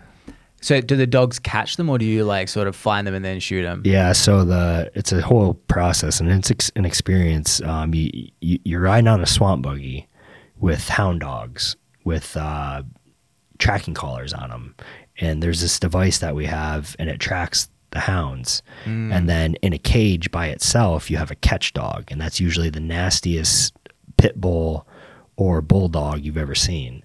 And um, you can't pet him, can't touch him. He is strictly there to catch that pig. Oh shit! So these hound dogs might chase that pig for 30 minutes. We chased one one night for an hour Mm. and we're tracking it on the swamp buggy in the pitch black. And you might let two or three of them out and they'll tire that pig out when they're barking at him, barking at him. It's called having it at bay. And once you're on the tracker, you see they're not moving anymore. They have that pig at bay. And once you get close enough, that pit, the catch dog can hear him barking and he's just foaming at the mouth to get out of that cage. And you just release him, and he hits that pig like you've never seen, and he doesn't let go. And then you come running with you know two or three of your buddies. Someone grabs the pig's legs, you hog tie it, and um, someone usually have to like choke the pit bull out to get him to release. Um, and you try not to get bit by the dog or hit by the pig. Um, we usually don't kill them, only if someone is looking for one or if we are. But a lot of times we just take a picture with them and let them go. And so it can go. So the people doesn't bite it fatally or anything. No, them things are freaking vicious. The pigs Mm. themselves. I mean, their skin's so thick and, um, you know. So I'll be honest, that sounds disgusting. Yeah, it's it's pretty brutal. Um, maybe I'll have to shoot a deer first before I work up to that. Yeah, it's pretty brutal. Um, but those pigs are meaner than anything. Um, I mean, I have farm animals. I have three pigs, you know, domestic pigs, and I have uh, two goats and a duck. Um, Oh, but that's right. I messaged you saying my wife would be jealous because she wants goats so bad. well, the one Wendy is freaking annoying. So all she does is, as soon as she sees you, as soon as she sees in through the house in the window from hundred yards away, that's there's life and activity in the morning. She starts screaming for food. Um, it's funny their personalities, but um, you know, between a domestic pig, a potbelly pig, and a wild hog, I mean, the wild hog will kill you. Um, there's hunters that have been killed from them because they've gashed them so bad with their tusks yeah. How big Um, are they? shit. I mean, they can in some states and you know Texas, other Arkansas, some you know Razorbacks can get freaking eight hundred thousand pounds, but down here they're like, you know, if you shoot a good pig that's over three hundred pounds or four hundred pounds, I got so confused. I'm like 800,000 pounds. I didn't realize there was a dash. No, eight hundred to a thousand. Yeah, I was mean, like, that's a yeah, big fucking pig. yeah, there's some dude. There's some there's some monsters out there. Um, I don't know if you Mm. What's that kilos? That's five, 450 kilos. Fuck, that is heavy. Mm-hmm. Jeez. Yeah, there's guys in Texas that shoot them from helicopters. I've seen that. Yeah, That'd be Um, interesting. Uh, Jesse James. I don't know if you follow him, the bike builder. Uh, he was a uh, had a TV show at one time. He builds choppers and um, but now he builds custom guns um, because he was such a, a good blacksmith.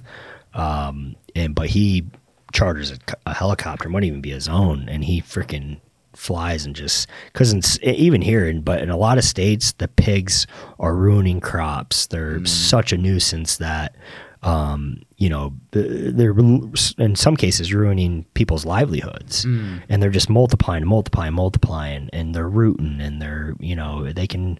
Uh, I play at Raptor Bay Golf Course a lot, and you can see the pig root um, I mean, and that it's a bad problem out there, the wild pigs. I mean, they're just little ones, but they're rooting up. You know, it costs it might cost a million dollars uh, to build a a good green. You know, five hundred thousand to a million dollars when it's all said and done to to manicure a green, and these pigs can come ruin it in a night. Yeah. So it's just you know they're. Um, I don't like shooting deer. I like deer. Um, I think they're just a soft, gentle animal. Um, you know, but pigs are just the wild pigs are. are you know, Yeah. I don't really feel that bad for. The only reason like I'm interested in uh, hunting a deer is because my wife's vegan, Okay. and like I get with her. Like I, I when we first met, you know, like she led with like it's healthier. I'm like, mm, you very debatable. Yeah. Um, but I, and so we, we've recently shifted where I'm like, lead with the ethics. No one's going to argue the ethics, Right. But I mean, even your own husband will argue you on the health side, right. uh, but never on the ethics. So like she actually is for because I still eat meat, um, and I said to her, I'm like, well, what if I hunted a deer? Then that meat would last me a lot longer. Then you know that only one thing is being killed, and I'm not contributing to you know big factory farming, et cetera, Right. et cetera. And she said she'd be for that. Yeah. Um, she also she and I agree with her. She goes, I want I want you to see what it's like to take a life, and you might not like it. And I go, what happens if I do? like then you, you could have started a monster. then you're buying property and a crossbow and rifles. yeah, but um, that's why the deer and I, but I don't eat um, I don't eat pork or or bacon. Or Yeah. anything like I, the occasional because your bacon's different ours. Ours more like ham, like you know Canadian bacon. Right. I think we have it like that. Yeah. Crispy bacon's not a thing in Australia. That's wild. Yeah, I have it almost every day. Really? Yeah, I've It been trying that to- crunch. It's, yeah. it's got a crunch to it. I've been trying to get more into turkey bacon um, for health reasons, but I love bacon. Turkey bacon? Yeah, it's more of like a processed bacon, but um, it's supposed to be a little bit healthier. So, Being processed? uh, just the turkey versus the the pork and um, Oh, okay. yeah. If you go to Publix, you and you look, you'll see turkey bacon. I'll have a look for it. Yeah, it doesn't look good, but you know, from like a calorie standpoint and stuff like that, it's supposed to be a little bit better for you. Yeah. Well, I've recently started. I mean, I dabble here and there on fruit and meat, Yeah. and that's it. Like, Well, I started following that carnivore MD. yeah, that's how. That's that Yeah. guy. He's a little intense though. He's intense. I tried to eat the liver. I'm not gonna lie. Oh, you haven't had liver? I love liver. I see. I I It's just so. It's so soft. I know, but I just couldn't. uh I, I cooked it and and uh, I tried to eat it and I just couldn't get it down. Uh, was it beef liver? I think so. Yeah, it was from Publix.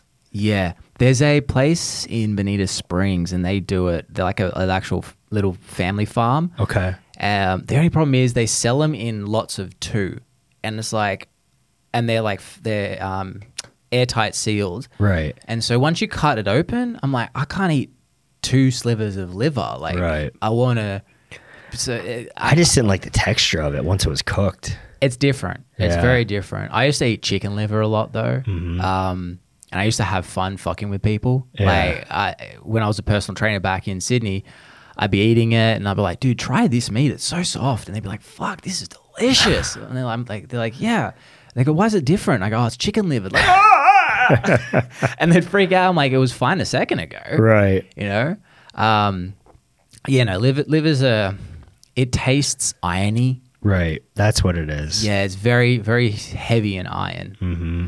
um i gotta get back into it though i've just been eating a little bit more red meat than usual i've laid off chicken Yeah. because i heard that chicken is very high in omega-6 fats which is not good for us uh learned that in a podcast thanks rogan um and that wasn't from carnivore md it was from another person where they were saying Yeah. something along the way, like you know, when you say like, "What's the healthiest meal?" Everyone goes like chicken, brown rice, and veggies, or broccoli, um, and they go, "That's actually not true." And I was like, like change. I've my- been doing lean ground beef, broccoli, and brown rice every day. And I used to try to eat red meat, like have a or a good ribeye, like once a week. And now I'm eating red meat almost every day. yeah, me Mix too. it with some fish. Like I love fish. yeah, this I love salmon. My favorite. Yeah. Yeah. The I've actually shifted it recently where um I by accident when I first moved here, I was forgetting to eat before midday. Mm-hmm. and I've just kind of kept that going. So I don't I don't really eat until 11:30 12 maybe 1 sometimes. Um, and then I'll eat you know just eggs and some fruit and stuff like that and then I'll snack the entire time and then I'll have like a big ass meal before I go to sleep. Right. I feel so awake. Yeah. I, I was doing fasting for a while and and I liked it. I felt lean, I felt good, but um I would get headaches. Um I get really bad migraines like one or two a month. And um I don't know if it's like stress related and um you know athletic related from all my injuries and stuff, but um I, I found that when I don't eat till like noon and now I'm meal prepping, so the first thing I do um, is just grab a meal, one of my meals in the morning. And I eat it. I don't care if it's seven. I don't care if it's you know six. I eat it, or I'm having eggs and bacon, and then I go into my meals for the day. Um, but I got to eat like every two hours. I I f- don't do things if I know I can't eat. Really? Yeah, I wish I was like that. I, I was like that for a while, and then I became just like, all right, if I'm hungry, I eat, unless it gets like three o'clock, and I'm like, fucking eat, dude. Like, Yeah. stop everything. Um, because I also I get like rosacea and like it's like whatever. It, and sometimes if it's like if I have a shitload of gluten, for example, or if I drink alcohol, which very rarely happens.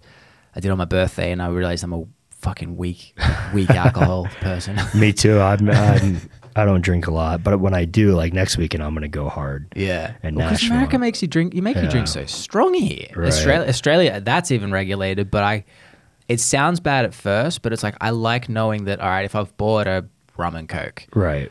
it's strictly one ounce. Like our um, responsible serving of alcohol is real strict. Right. Um, but I like that because it's like, okay, I know I can have two drinks in the first hour and be okay to drive. Mm-hmm. So you can sort of be a bit careful. Right. Whereas here, like we went to uh, t- the putt putt golf, the Uh, Tiger Woods one. PopStroke. That's it. We went there for my birthday. I I had um my other friend who was there, Blake, who's also called Blake. he um he goes, yeah, let's get a Bacardi and pineapple. I was like, wow, okay, that's a little bit gay, but cool, let's go. I was like, do it. And it came out, and I swear it was Bacardi and pineapple, and I was just like, like we both sipped it, like, Jesus. Yeah. And I, I even from that one drink, I go to Stace. I'm like, oh, you're driving to the restaurant. No Yeah. fucking chance. And like, That's was- how I am. Yeah. I mean, I, I enjoy a good time, but then again, it comes back to the headaches. Like I can have one drink and I can get a buzz from it. Mm. And if I don't continue drinking or if I quit, if I just ha- stop after that one drink, I'll get a fucking migraine. Yeah. So then it just makes the rest of the time miserable. So I got to be very careful when I drink. I'm, you know, super sensitive to alcohol. And um, so I, I just choose not to drink most of the Mm. time. But when I go away and stuff like that, especially with my buddies, you know, we, we Yeah, go, loose. we go pretty hard. I'm my closest group of friends that I consider like my brothers are fucking wild. like some like I'm not your typical born and bred Naples kid. Like I grew up in Golden Gate. That's where my buddies are from, and um, we're just from a different breed of people. Mm. So Well, you're talking to an Aussie. Like, I don't know if you've heard of half the shit that we do. That's Right, weird. no, like, I know. Football players, they're the worst. Yeah. Like, they're they're um they they get they'd get fucked up every Monday night after the game, right, and some of the stories like, have you heard of the bubbler? I can't say I have. so the bubbler, it is only in football. I don't know why these guys do it, but like they'll go to the urinal and then they'll pee up. And then, so it looks like you know, like you know, like the uh, we call them, you call them water fountains or Yeah, something. yeah. We call them bubblers. Bubblers, okay. and so they they'll pee up, and then take a sip. Are you serious? Like they're just fucking wild. I, That's I wasn't into crazy. football, but I knew all what they would do. yeah, and they would just do weird shit where you're like, huh? that's wild. Yeah. That's some crazy shit. Like yeah, we look I've at your, your NFL players, and I'm like, those guys are tame. Yeah. no, I know. Yeah, they're in the in the locker room meditating before the game and Yeah.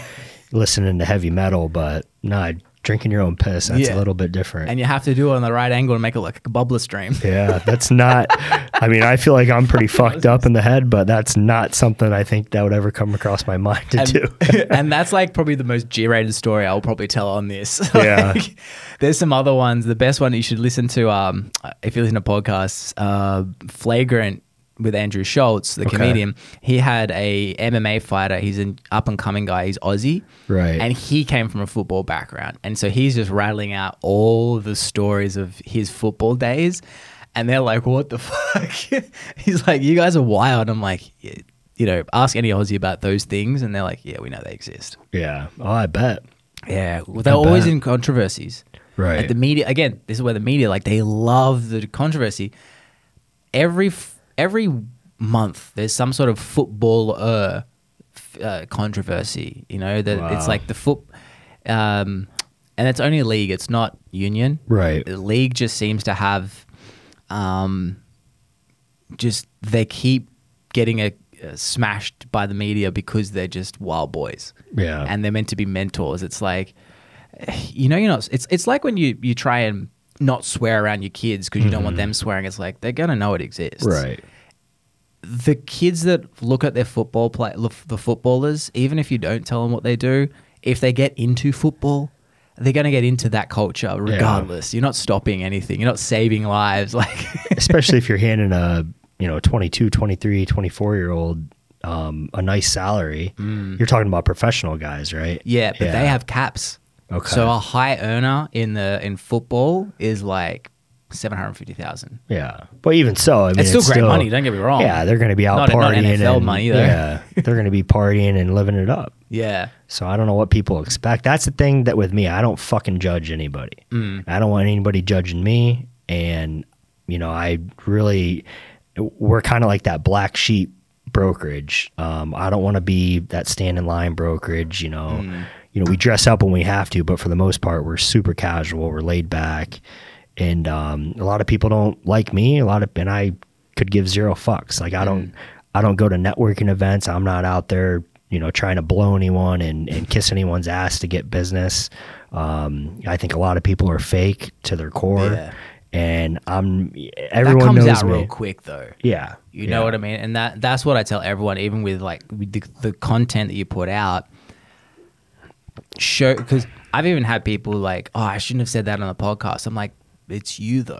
Right. Like fuck it. Who gives a shit? right Um, I would rather someone know who I am. Like again, if if you land on my Instagram or my TikTok or, Mm-hmm. or whatever it is, I don't want you seeing some polished version right polished bullshit version because then when I come and speak to you and I'm not that it's like meeting your celebrity. You're like, oh Mm-hmm. fuck, you're shorter than I thought you were, or you know, you, you're kind of skinnier and you kind of look gaunt.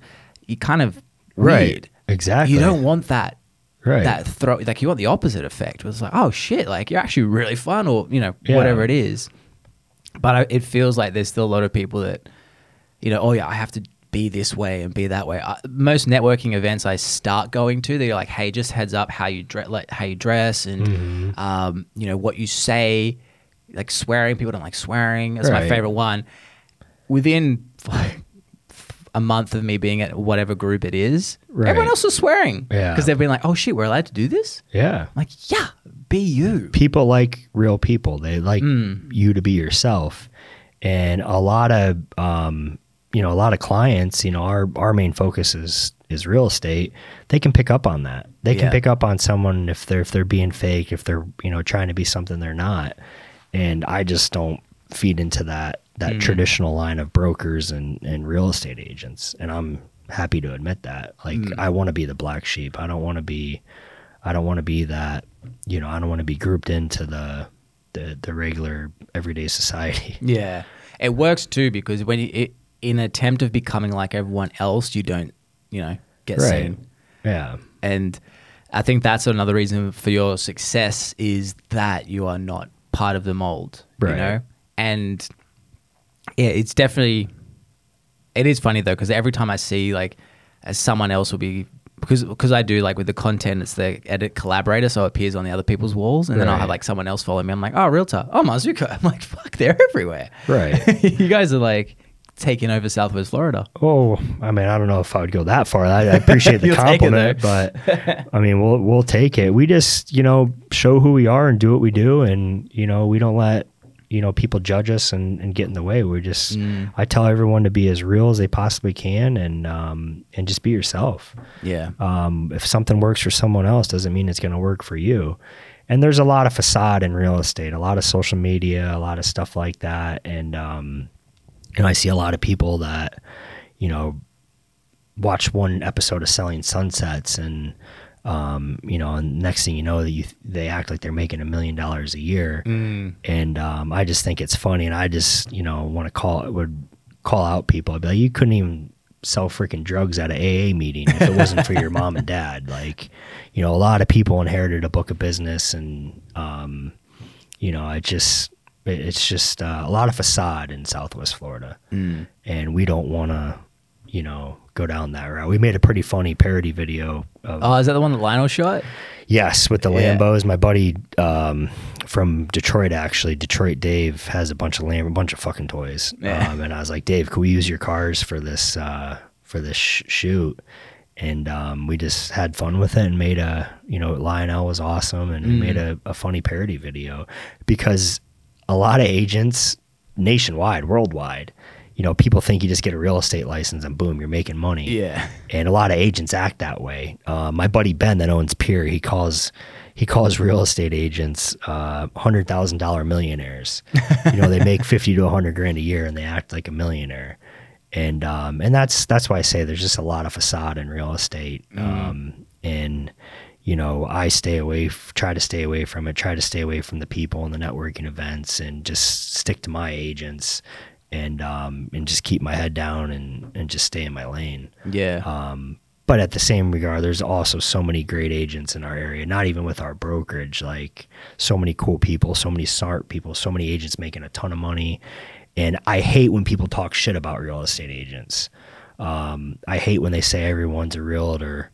Um, and, you know, there's 17,000 realtors in Southwest Florida. Well, where else can you get a fucking $63 certificate? Mm. And I know a ton of realtors in Naples that made over two million bucks the last two years.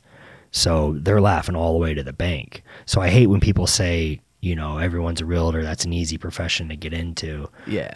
I'd say it's easy to get into, but it's not easy to be good at, Exactly. you know? Yeah. And because I remember when I first started, when I first moved here and I met with one marketing agency, and she's like, you know, what do you charge? And I told her what I charge, and she, she goes, I go, I would love to work with, you know, successful realtors or like construction people or stuff like that. And she's like, straight away she starts shitting on the real estate people, like, ugh, there's like 800, or so she said 8,000, and they're all broken, blah blah blah. And I'm like, I don't need 8,000 clients Right. you know but that was my first experience of like how many there are here because um and uh, when she said the numbers, I'm like, yeah, but that's every industry. Right. You know, like I was a personal trainer. Everyone's a fucking personal trainer. Right. You know, like as as mean as it sounds, I was like, I, I remember when I was doing it, I- I'd people would start up and they're like, you know, they're obese, Mm-hmm. and they're like, yeah, I'm just really passionate about fitness, and I'm like, it doesn't show. Yeah. You know, like I, I, it's it's fucking awesome that you've just become passionate about it, but Right. the to to circle that one, there was the best when I was uh, not a personal trainer, but I was at another gym prior. One guy, um, uh, one of the trainers there called Lucky, he he had a kid come up to him who just got his personal trainer's um, certificate, and he goes, you know, I, I just want to get some clients, and I can, you know, I, I just want to know, like, what do I need to do? And he goes, well, the first thing is you've got to just go and look in the mirror and just ask yourself honestly, would I pay me to train me? And the kid was like, that's a bit mean. He goes, only if the answer is no. Right. I was like, fuck, like he nailed it, Yeah. you know? I like and that. I, I think that's just, I see him at my daughter's gym. She has a personal trainer just because she's my older daughter is 15 now and she doesn't listen to me and you know I try to take her to the gym. But I she can't wait for that time. Yeah. so I got her a really cool female personal trainer that she looks up to and and you know loves the girl to death. But the other and she's fit as can be. You know she's really cute and fit. But um the other trainers there, I'm like must eat pizza every night and don't even work out. Yeah. I'm like, how are you a PT? You're like, in my opinion, in business, you especially real estate and obviously personal training, you are your own walking billboard. Like, um, in real estate, people want to do business with the agents that they think are superior in their field and are killing it. It's just a law of attraction. They Yeah. want to work with that person. In fitness, I want to work with the most knowledgeable, you know, nutritionist and uh, and the guy that's fucking jacked because I want to be jacked. Like I, I don't get it. I never got that in personal training. yeah. Um, when people are overweight and could give zero shits about their their diet or meal planning and stuff like that, um, because you are your own walking billboard. Yeah. Um, and uh, I saw something the other day, Jeff Bezos quote, uh, "Your brand is what people say about you when you're not in the room." yeah. I like that. and I love that. Like, and it's because it's the truth. And um, and you know, when you're in a self, uh, a self motivating, and um, you know, when you are your own brand, I mean, that's the truth. Like, you're a walking billboard. yeah. And uh, I don't know, I. I would never. I would never hire a PT person that was I thought was overweight or in worse shape than myself. Yeah. and there it's out there. Yeah, it's it is weird. Like, I mean, for me to pay, I mean, I'm I'm temporarily having a loss financially for a perceived long term gain, and why? Like, why would you pay someone that it it isn't where I want to be? You know, like you should be paying the person for where you want to be. Um, but I th- again, I think some, at least in personal training, the saving grace for a lot of them was you're also a part time psychologist Right. slash therapist. You know, I, I watched some of them, and some of them did not too bad. Mm-hmm. But it, again, it was back to what you said. The people that can talk were the ones that got the clients. The ones that kept the clients. Like, Yeah. I mean, a lot of my clients was I- one. I, base knowledge. I knew everything. Like I knew body awareness, the psychology behind it. I'm like, all right, you're thinking this way. Like your flight is kicking in, and therefore you're kicking your back out, and you're actually turning everything off instead of supporting you. Right. And so I'd say like, you fight the ground or fight, and so they'd turn on that. But then on the other side, I'd be telling them fucking weird stories, mm-hmm. telling them about like, I mean, my wife knows all this, so it doesn't matter about me telling. I'd be like, yeah, I went to a swingers party for the first time ever, and they're like, what the fuck?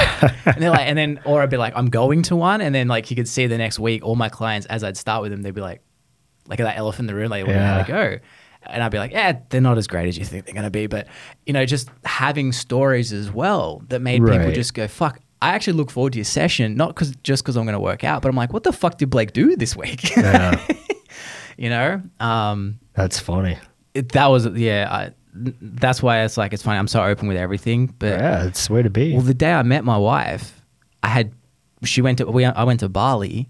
Okay. And the day before, I'd been at a swingers party. wow. Yeah, and so sh- I'm talking to my mates, just like fucking, like, yeah, this was happening. I'm like, it's cool, but you know, th- it's also like it's how you see it. Like when you think of swingers parties, you just think of everyone looks exactly how you want them to look. Like they're all gonna look like if you're into brunettes, they're all brunettes, and then Right. it ain't like that, bro. Yeah, You know, I bet. and so that was my introduction to this girl, and she at the time she was four years celibate, so we're like polar opposites. Yeah, And that's wild. from that start, I was like, well, yeah, like that's who I am when I'm single, like what Right. I at that time. Um, but she also was like, I, I also wanted her to know everything about me because honesty is like it kneecaps anyone who might have ill intent for you. hmm And you know, yeah, I just basically through time, it's like, yeah, this or like that was my like she knows stories about my ex girlfriends, like their names and this. She goes, oh, is that like she even has met some of my ex girlfriends because I still talk to them. Right. But I'm like, I go to her, I'm like, those relationships, I will smile when I talk about them, but I'm remembering that time, not I wish I went back. hmm Um, but yeah, like it, it's the funniest relationship where it's like it w- it shouldn't make sense, Right. You know. Good, good, loving. Christian family, me no, like nice and devout, like you know, don't swear in public. Me, I fucking I'm a I'm a sailor, like Yeah, that's how. I mean, I come from a big Italian family, so you know the f word's just you know second nature. But it's just such a good word. yeah, I agree. I was talking to you know Sid Fernandez. Oh yeah, Yeah, so he was on the podcast. I love Sid. I bumped into him two days ago and he goes to me, he goes, dude, I used one of your sayings on my wife the other day. I'm like, oh, what one? He goes, my favorite one. I'm like, is it the same as my wife? He goes, yeah, the same one. So my if, if you say something is awesome, Right. instead of me going like, oh wow, I'll be like, get fucked. Like that's and that's the favorite one for my wife. So Sid tried it on his wife the other day and she's like, what did you say? That's funny. Like, what did you say? He's like, get fucked. And she's like, it's, obviously, because in America, usually get fucked is like you're telling someone, get away from me, I hate you, or whatever. Right. Not like, oh, wow. Right. And she, she, was- she was like, I mean, it works. He goes, I think I'm adopting it. That's funny. I can't picture Sid doing that, but it's uh he's he, he's a character. We want to do like. no, um, he's a smart dude. I like Sid. Yeah, we're, we're um, I'm getting him on the podcast again. He'll be my first repeated um, guest because we were, sh- we were chatting the other day and we're talking about. He goes, I just want to start a business where it's just a bunch of ripped guys and you know they're shirtless and they do all the gardening and like the sidewalk stuff. So that the theory behind that is they'll distract the wives so the men can go to you know golf. Yeah. I'm like, I like that. And the saying will be, we'll mow your lawn, but we won't cut your grass. It's actually pretty cool. now we just need to find some rip guys. Yeah, that's funny. That's actually really that's really interesting. But um, but yeah, no, he's he's fantastic. Yeah, he's a good guy. Like I said, he um we we were doing a lot of mortgage work together um in the past. I think he started his own thing now. Yeah, he's um off to something new actually. I can't remember what it was. I got to chat with him further because he Yeah. wants to do some stuff with me. So Good. he's he's a legend though. Yeah, But Sid's awesome. He's I, I like Sid because Sid is real. Like he's Yeah. he's raw. Like he's uh no shits giving type of guy. Military.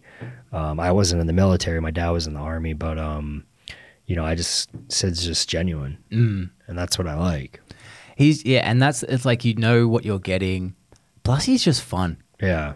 Like our podcast was a bunch of laughs. You know. Right. It's um and it, it's it's funny because yeah he's definitely one of those people. The second you meet them, you feel comfortable, Right. and that's that's what you want. Mhm. Like I was on a Zoom call with a lady yesterday, and she's already telling me about her childhood and stuff like that. She's like, "Why am I telling you this?" I'm like, "I don't know, just because you probably know I'm not going to judge you." You know. hmm Um, but no, that's cool. And so, how do you do? You have like a hiring process that you do that? Not really. Um, you know, we're not big recruiters, just kind of our social media following and just word of mouth. Like so many brokerages spend so much money a month calling and recruiting and text messages and stuff like that. Um, we send out a few text messages here and there uh, to newly licensed uh, agents, but um, you know, we don't really have because our model is more of like a membership um, because we don't take a commission. So we like taking on new agents. We like training them. We like molding them, and um, it- it's kind of like our challenge to you know get them onto that first deal and then you know show them how to do it. And you know we take pride in getting them rolling. A lot of brokerages don't even take on new agents. You got to hit a certain sales quota um, before they'll even consider you. Um, and a lot of brokerages spend a ton of money recruiting um, new agents but we're kind of like you know just go with the flow. And um, you know like the four or five agents that joined us this week um, just kind of reached out organically um, and, and I love when the big corporate companies are spending millions of dollars a year recruiting um, because I joke with people and say they're my biggest recruiter because I say, hey, to those agents, go join them, check them out for a few months. I can guarantee you it's not what they promised. And then naturally they come over to our brokerage because they see the hype and the culture and the social media and, um, you know, just what we provide. Yeah. So, Yeah, that's important for sure. Because I know, I notice. I mean, it's it's sounding very similar to like. I mean, the only parallel I've got right now is like gyms because I've been looking at how gyms operate here Right. compared to Australia. Australia, at least the gym I was at, Mm-hmm. it was the same deal. You paid. Uh, this is Australian dollars, but like, um, oh yeah, it's, these things I've got to get new ones. They're no, not that these- great. they're fine. I'm just sitting up different now. um, it was it was you'd pay so you get four weeks where you get rent free, Mhm. um, four weeks half rent, and um, then from after eight weeks you're paying full rent, which was like two fifty a, a week. right. That motivates you because one, I can charge whatever I want. Right. Two, yes, if I'm ma- paying two fifty a week and making five hundred, that sucks. Yeah. But if I'm paying two fifty a week and I'm making three grand, Mhm. that two fifty doesn't mean shit. Right. Whereas here, the gyms are all about like, we're going to take a percentage Mhm. and it's linear. So it's like, well, hold on. I'm going to get clients and now I'm working my ass off to make 40 bucks an hour. Right. When, you know, I could go get a trade and not have to look for work and make the same, or at least a little bit less because that's 40 bucks an hour, not including the recruiting time and finding, finding clients, etc. Right. Um, and the turnover here is insane in those gyms. Oh my God. I haven't like I, I see new trainers every like I got four gym memberships. Yeah. There's only two or three um, PTs that I've seen consistently. Consistently. Yeah. You know, I agree. Yeah, my buddy worked at uh, LA Fitness during law school, and he was selling the PT, and I that was eye opening to me because I always thought they made good money in the membership and having tens and thousands of members, but Mm. he said the real money's in the PT, yeah, and um, but the turnover, just you know, So going there every day and you know saying what's up to them. I'd see a trainer one day, then not the next, and then they're Yeah. always training new ones, and um, and then the you know the gym was taking a big percentage of that PT's Mm. hour, and just I don't know. it doesn't make like, and it, it's silly because it's like you know that in order for that to change, all they would have to do in that example would be change your prices and increase them by two bucks a month. Yeah, two bucks, three bucks a month. You each customer is not going to give a shit. Like, Right. oh, it's gone from ten to twelve bucks a month. I'm not going to change over that. right. But change your your employee. Like, pe- personal trainers are great people that hold. They they keep clients there as well. Right. You know, and they build the cult. They build the culture of that gym. Exactly. Same as realtors. The realtors build the culture of the Mm-hmm. brokerage. That if then if they're winning, you win way more, and you like I said, you can just increase the prices for the membership by a couple of bucks. It's like Mm-hmm. it's like rent of a home. If you increase the rent of a home by fifty bucks, hundred bucks a month, people are going to be like, ah, "Fuck it, I'll, I'll stay." Right. But yeah, it just seems like a lot of the a lot of the corporate companies here don't operate like that. They fuck the employees Mm-hmm. and then get and then spend shitloads of money on marketing to be Right. like, we're great, and then all false promises at the start, like you'll get this, this, and this, and within two months, the employees are like, fuck you guys, I haven't seen shit. Same way with the big companies with real estate. Yeah, Yeah, that's why I love it. They they let them spend the money, let them do the recruiting, then naturally and organically we end up, you know, getting the agent. yeah. So That's always the best, best way. Let Yeah. let your competitors shoot themselves in the feet. right, Yeah. I like being the second or third guy they try out Mm. um, because You look great in comparison, then. right, Yeah. and you know, there's no gray area with us. We have what we have to offer. Our fees are set.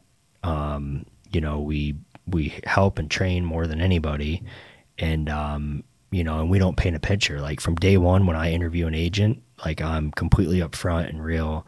I tell them this is not all rainbows and sunshine and unicorns. You're not going to make a million bucks your first year. Like it's, you know, I, I don't paint a picture for them and, and, you know, I'm as real as I possibly can be. Um, and I think they appreciate that because some of them quit jobs and jump right into real estate. Yeah. And I'm like, hold up, pump the brakes, keep that job. You can slowly transition into this.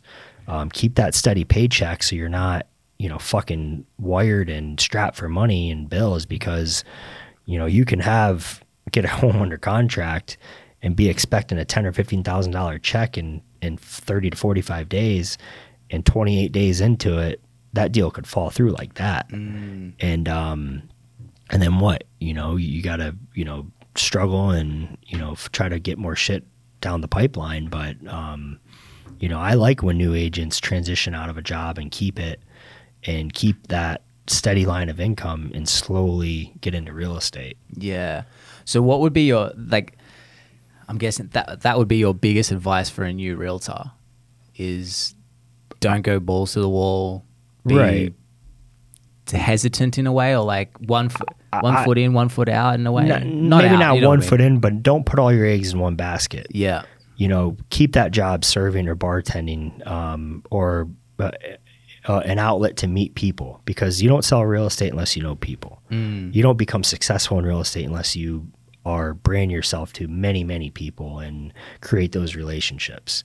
Um, until you uh, uh, like, because the problem is, is these big corporate companies paint this picture and make it sound like it's going to be so easy and make it seem like they're going to give so many leads and keep that agent afloat and it Yeah. never happens the only person you can count on in real estate is yourself and um, and then they get discouraged and quit and that's you know within the first three or four months they didn't make a sale they didn't get get a paycheck they're like well fuck this i can't Welcome to survive." starting every business. exactly. um, so when they come, when they're eh, working as a server or whatever their current job is, before they get that that license, and they want to quit and just jump full fledged into real estate, I tell them you can do real estate from your phone. You can set up showings at night on the weekends. You can still work part time or work nine to five and transition into real estate. So yes, my biggest advice for any new agents would be, you know, don't put all your eggs in one basket. When you have a certain amount of money in the bank that you think you can survive on for six months, then maybe quit that job. Um, but I think that's a big mistake that a lot of them make, and I feel like it starts from the top because they get this beautiful picture painted for Yeah. them, and then a lot of them get discouraged and they quit and they give up. Yeah. That's probably like also old school marketing techniques. Right. You know, like before the internet, uh, buyer's remorse didn't really mean anything.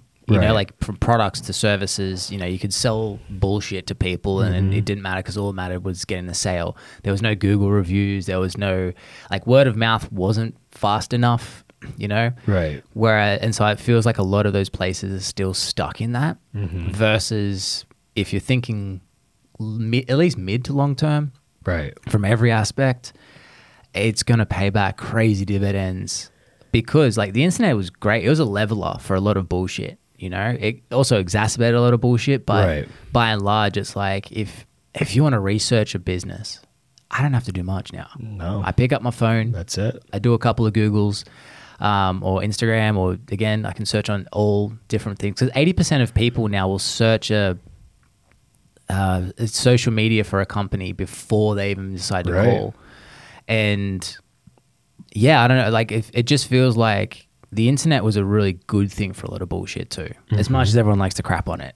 Right. you know? Right. No, I agree. Internet changed a lot of lives, and um, you know, it changed a lot of things in our world, and I I think for the better. I think you know with social media and and dating apps and shit, and um, you know phones in general for kids and my kids' generation sucks because I don't know how old you- I'm 35. Um, I'm 33. No, Yes. shit, 34. Jesus. there you go. So you played outside as a kid, and you were Yeah, I was a skateboarder. '90s kid. Yeah, I Yeah. I wasn't very good on a skateboard, but I tried. I I hit the ramps with like the rollerblades and bikes and shit. But um, they, I mean, I make my kids get outside. They're, Yeah. you know, they have phones and you know mainly for safety reasons and stuff like that now. But um, and I try to keep them off them as much as I can. It's almost impossible, um, but I think technology and phones and the internet kind of fuck the the newer generation Yeah. um, because they're all like this, you know, you know, 24 hours a day. Well, it's where have you? I'm asking if you read a million books now. Uh, Irresistible. I haven't. So that's by Adam someone. He's an Aussie. Fascinating book. Yeah. It goes into the addiction of um, it, it. It leads with technology, but it talks about addiction in general as well. Right. Like um, habits are the most addictive things. That's why, um, you know, we have a coffee in the morning. We're more addicted to the habit than we are the caffeine hit.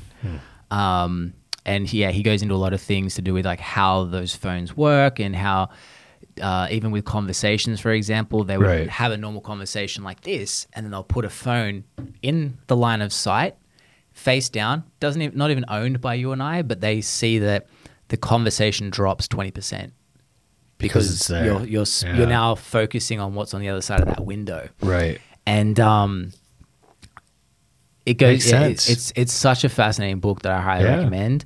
recommend. Um, and by after reading that, I was like, all right, how do I lean into my weaknesses? I've I've always done that with eating. You Mm-hmm. know, like I don't buy bad food for the home for later because you know. It later never comes. It's always right now. I'm like that first night. I'm like, I feel like chocolate. Yeah. no, I agree. and but I know I'm lazy in areas where it's like if at middle of if, at eight o'clock at night, if I feel like some chocolate, I'm gonna be like, fuck, I want some. Uh, I'm angry, but I'm too lazy to get in the car and go and drive. Right. I'll just go to bed. Fuck it, and then I'm happy the next morning. Right. I've started doing that with like a tally system. So I've, I'm learning Spanish. Good. Um, I'm on day 358, 359 in a row because I'm like, all right, they have all the components of a video game. Like there's leaderboards with points. There's, um, you know, different trophies you get for Right. certain things, and there's the a, a streak of days. And so I've lent into that deliberately, allowing myself to get addicted, but it's got a healthy outcome. And I've started doing that with other things now too. So, for example, I've got a tally board of days without caffeine. Tally, tally, tally, tally every day. And then, so say for example, I had a, a Celsius or a coffee tomorrow. I'm like, fuck. And I have to wipe it out, start again. I've got that with that.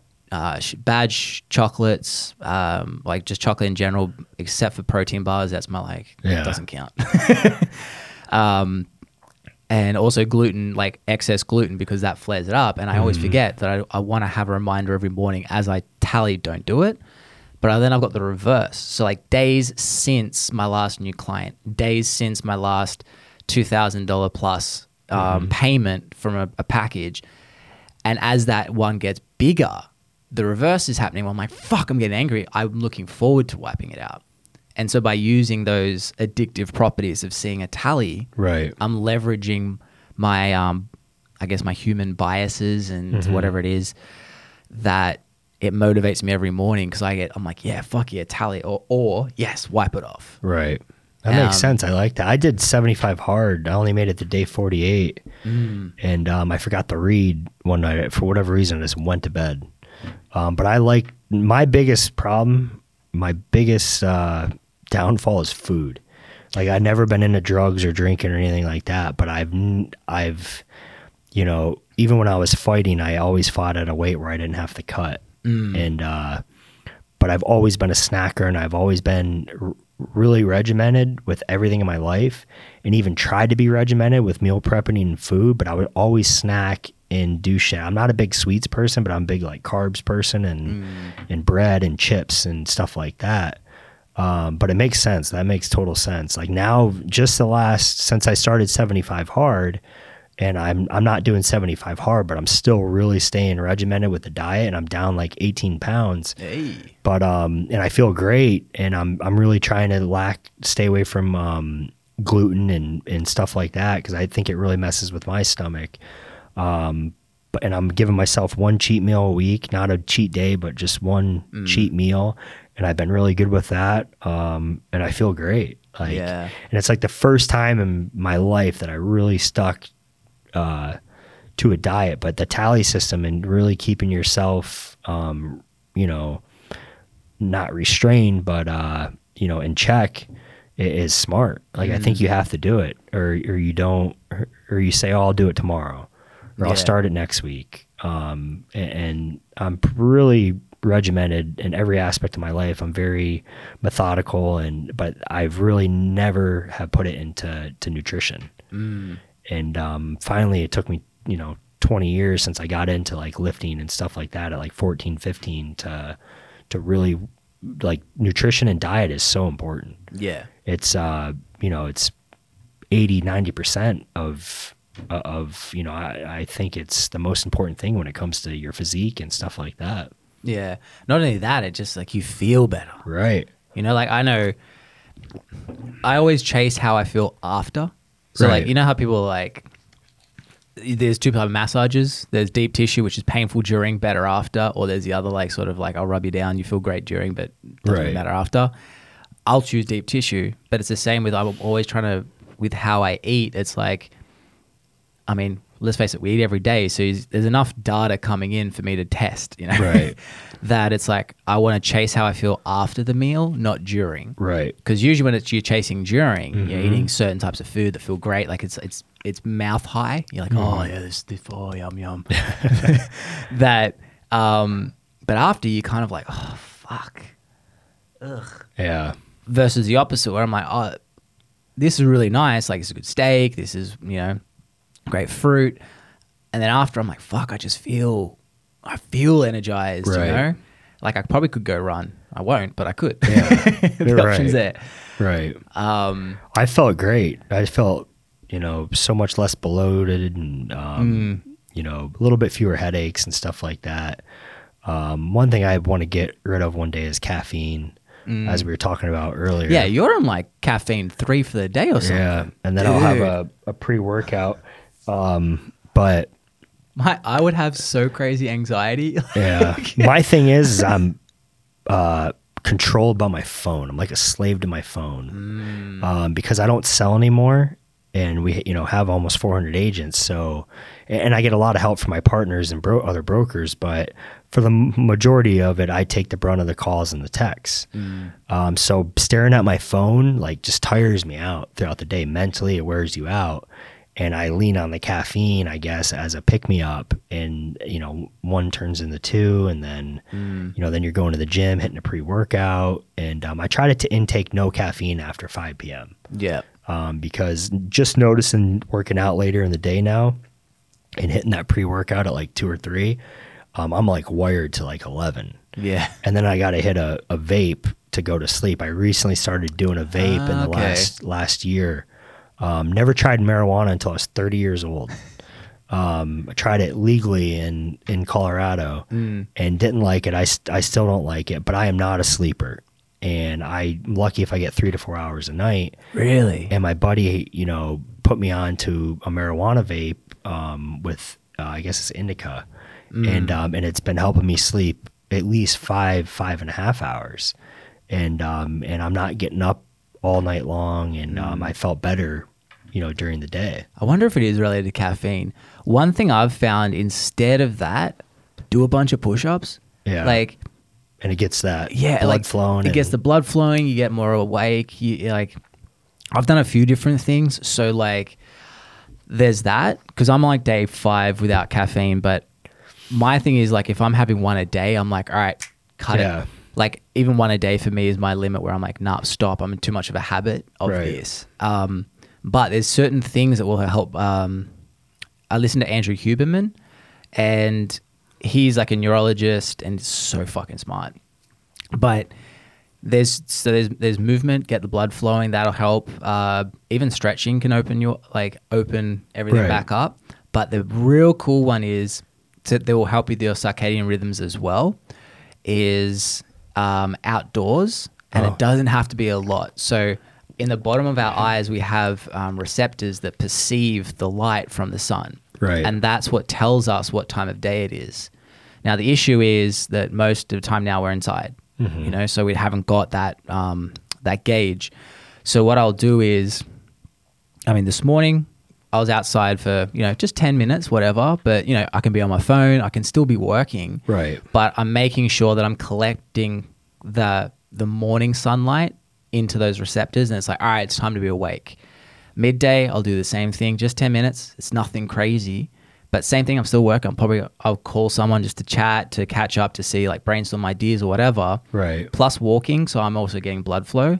3 p.m., 6 p.m., same thing. That makes sense. And what happens is I'm just keep uh, multiple reasons. It's like it'll tell me when to start slowing down, but also in the morning and during the day and at 3 p.m., it's still the sun is telling me like, hey, it's still time to be awa- be awake, Blake. Right. So you know, Makes stay awake. Yeah. And I noticed that if I'm because obviously editing, I'm in front of a computer for fucking six hours Yeah. sometimes, and I feel it because I start sitting like that, Uh-huh. or slouching down, or like lately I've been sitting like this. It's just anything to keep me awake. Right. Then I'm like, all right, I'm gonna go out walk for ten minutes. Walk Makes down the street, walk back, bang, Yeah. I'm alive. Let's go. Yeah, I like that. I'm gonna have Yeah. to try to start doing that. Just take a walk outside of my office. Literally, and you can still work. Like Yeah. that's the best part. It's not like you're. The the worst walking part away. of drinking a lot of caffeine is I have to like right now I'm about to pee my pants. I know uh, these waters. hit me. yeah, and uh, and I just I have a small bladder to begin with, but when you're when you're adding caffeine to that, it naturally like triggers Mm. it even more. And I try to consume a lot of water too. yeah. So um, you know, it's just I don't know. I think caffeine is just as bad as any other drug. Like you Yeah. know, people rely on it, and Yeah. I have buddies that are drinking like three or four bangs a day and Oh. pre workout on top I of that. Oh no, Bang has 300 milligrams, doesn't it? I think so. Yeah, Yeah, that is 200. Two hundred. I don't think they have it on the can. I was doing They're sneaky little fuckers. Yeah, Celsius. they might not. They uh I was doing um two five hour energies a day. Oh, the little man, ones. That thing, I went into like what I could only imagine would be like a what a K hole would feel like. You know, like Yeah. ketamine holes. I had I smashed one because they're not in Australia, oh, That's it. or at least they're new. But in 2012, when I visited here for the first second time, sorry, I was sipping on it. I'm like, whatever. But I was I was tired. Right. Like, fuck it, smash the whole thing. I rem- it's so vividly burnt in my in my my memory. I'm in the back seat of the car and I'm just like this, just head on the car on, Yeah. the, back, on the front seat, just fucking dying. Mm-hmm. I'm like, people drink this shit, and I'm like, I was getting really, really bad headaches then. And the what the kicker was, I got I remember this plain as day. My little one had a soccer game, and I had to call my friend Lindsay um, to take the girls because I was puking from a migraine. And my friend Lindsay was like, "You need to quit drinking those." I was drinking like two or three a day. I wasn't drinking pre workout though. I, I just recently got back into pre workout, and um, and f- that day on, that was like five years ago. I'd never drink another one. yeah, But these and coffee and all that other shit is nowhere near, you know, as good. I mean, Yeah. in my opinion, it's just something. the weird thing is though, I mean, you'd have to wean off it. Yeah. But even just going from a habit of one a day, um, I've got another friend who he went from three a day. You know, the first week was intense mm-hmm. because he just went cold turkey. But he's like three weeks in now of no caffeine, and he's just like, dude, I, I'm just as tired as I was when I was having it. Right. You know, but I'm just as awake as well. Yeah. Um, but now I'm just not consuming, you know, three Right. three coffees or three, you know, energy drinks a day. right. And he's just having water. Yeah. So I don't know. I just I don't like being. I don't like being uh, not enslaved. You know, like addic- addi- It's not addicted, but like I don't want to be held by something. Right. If that makes sense. Yeah.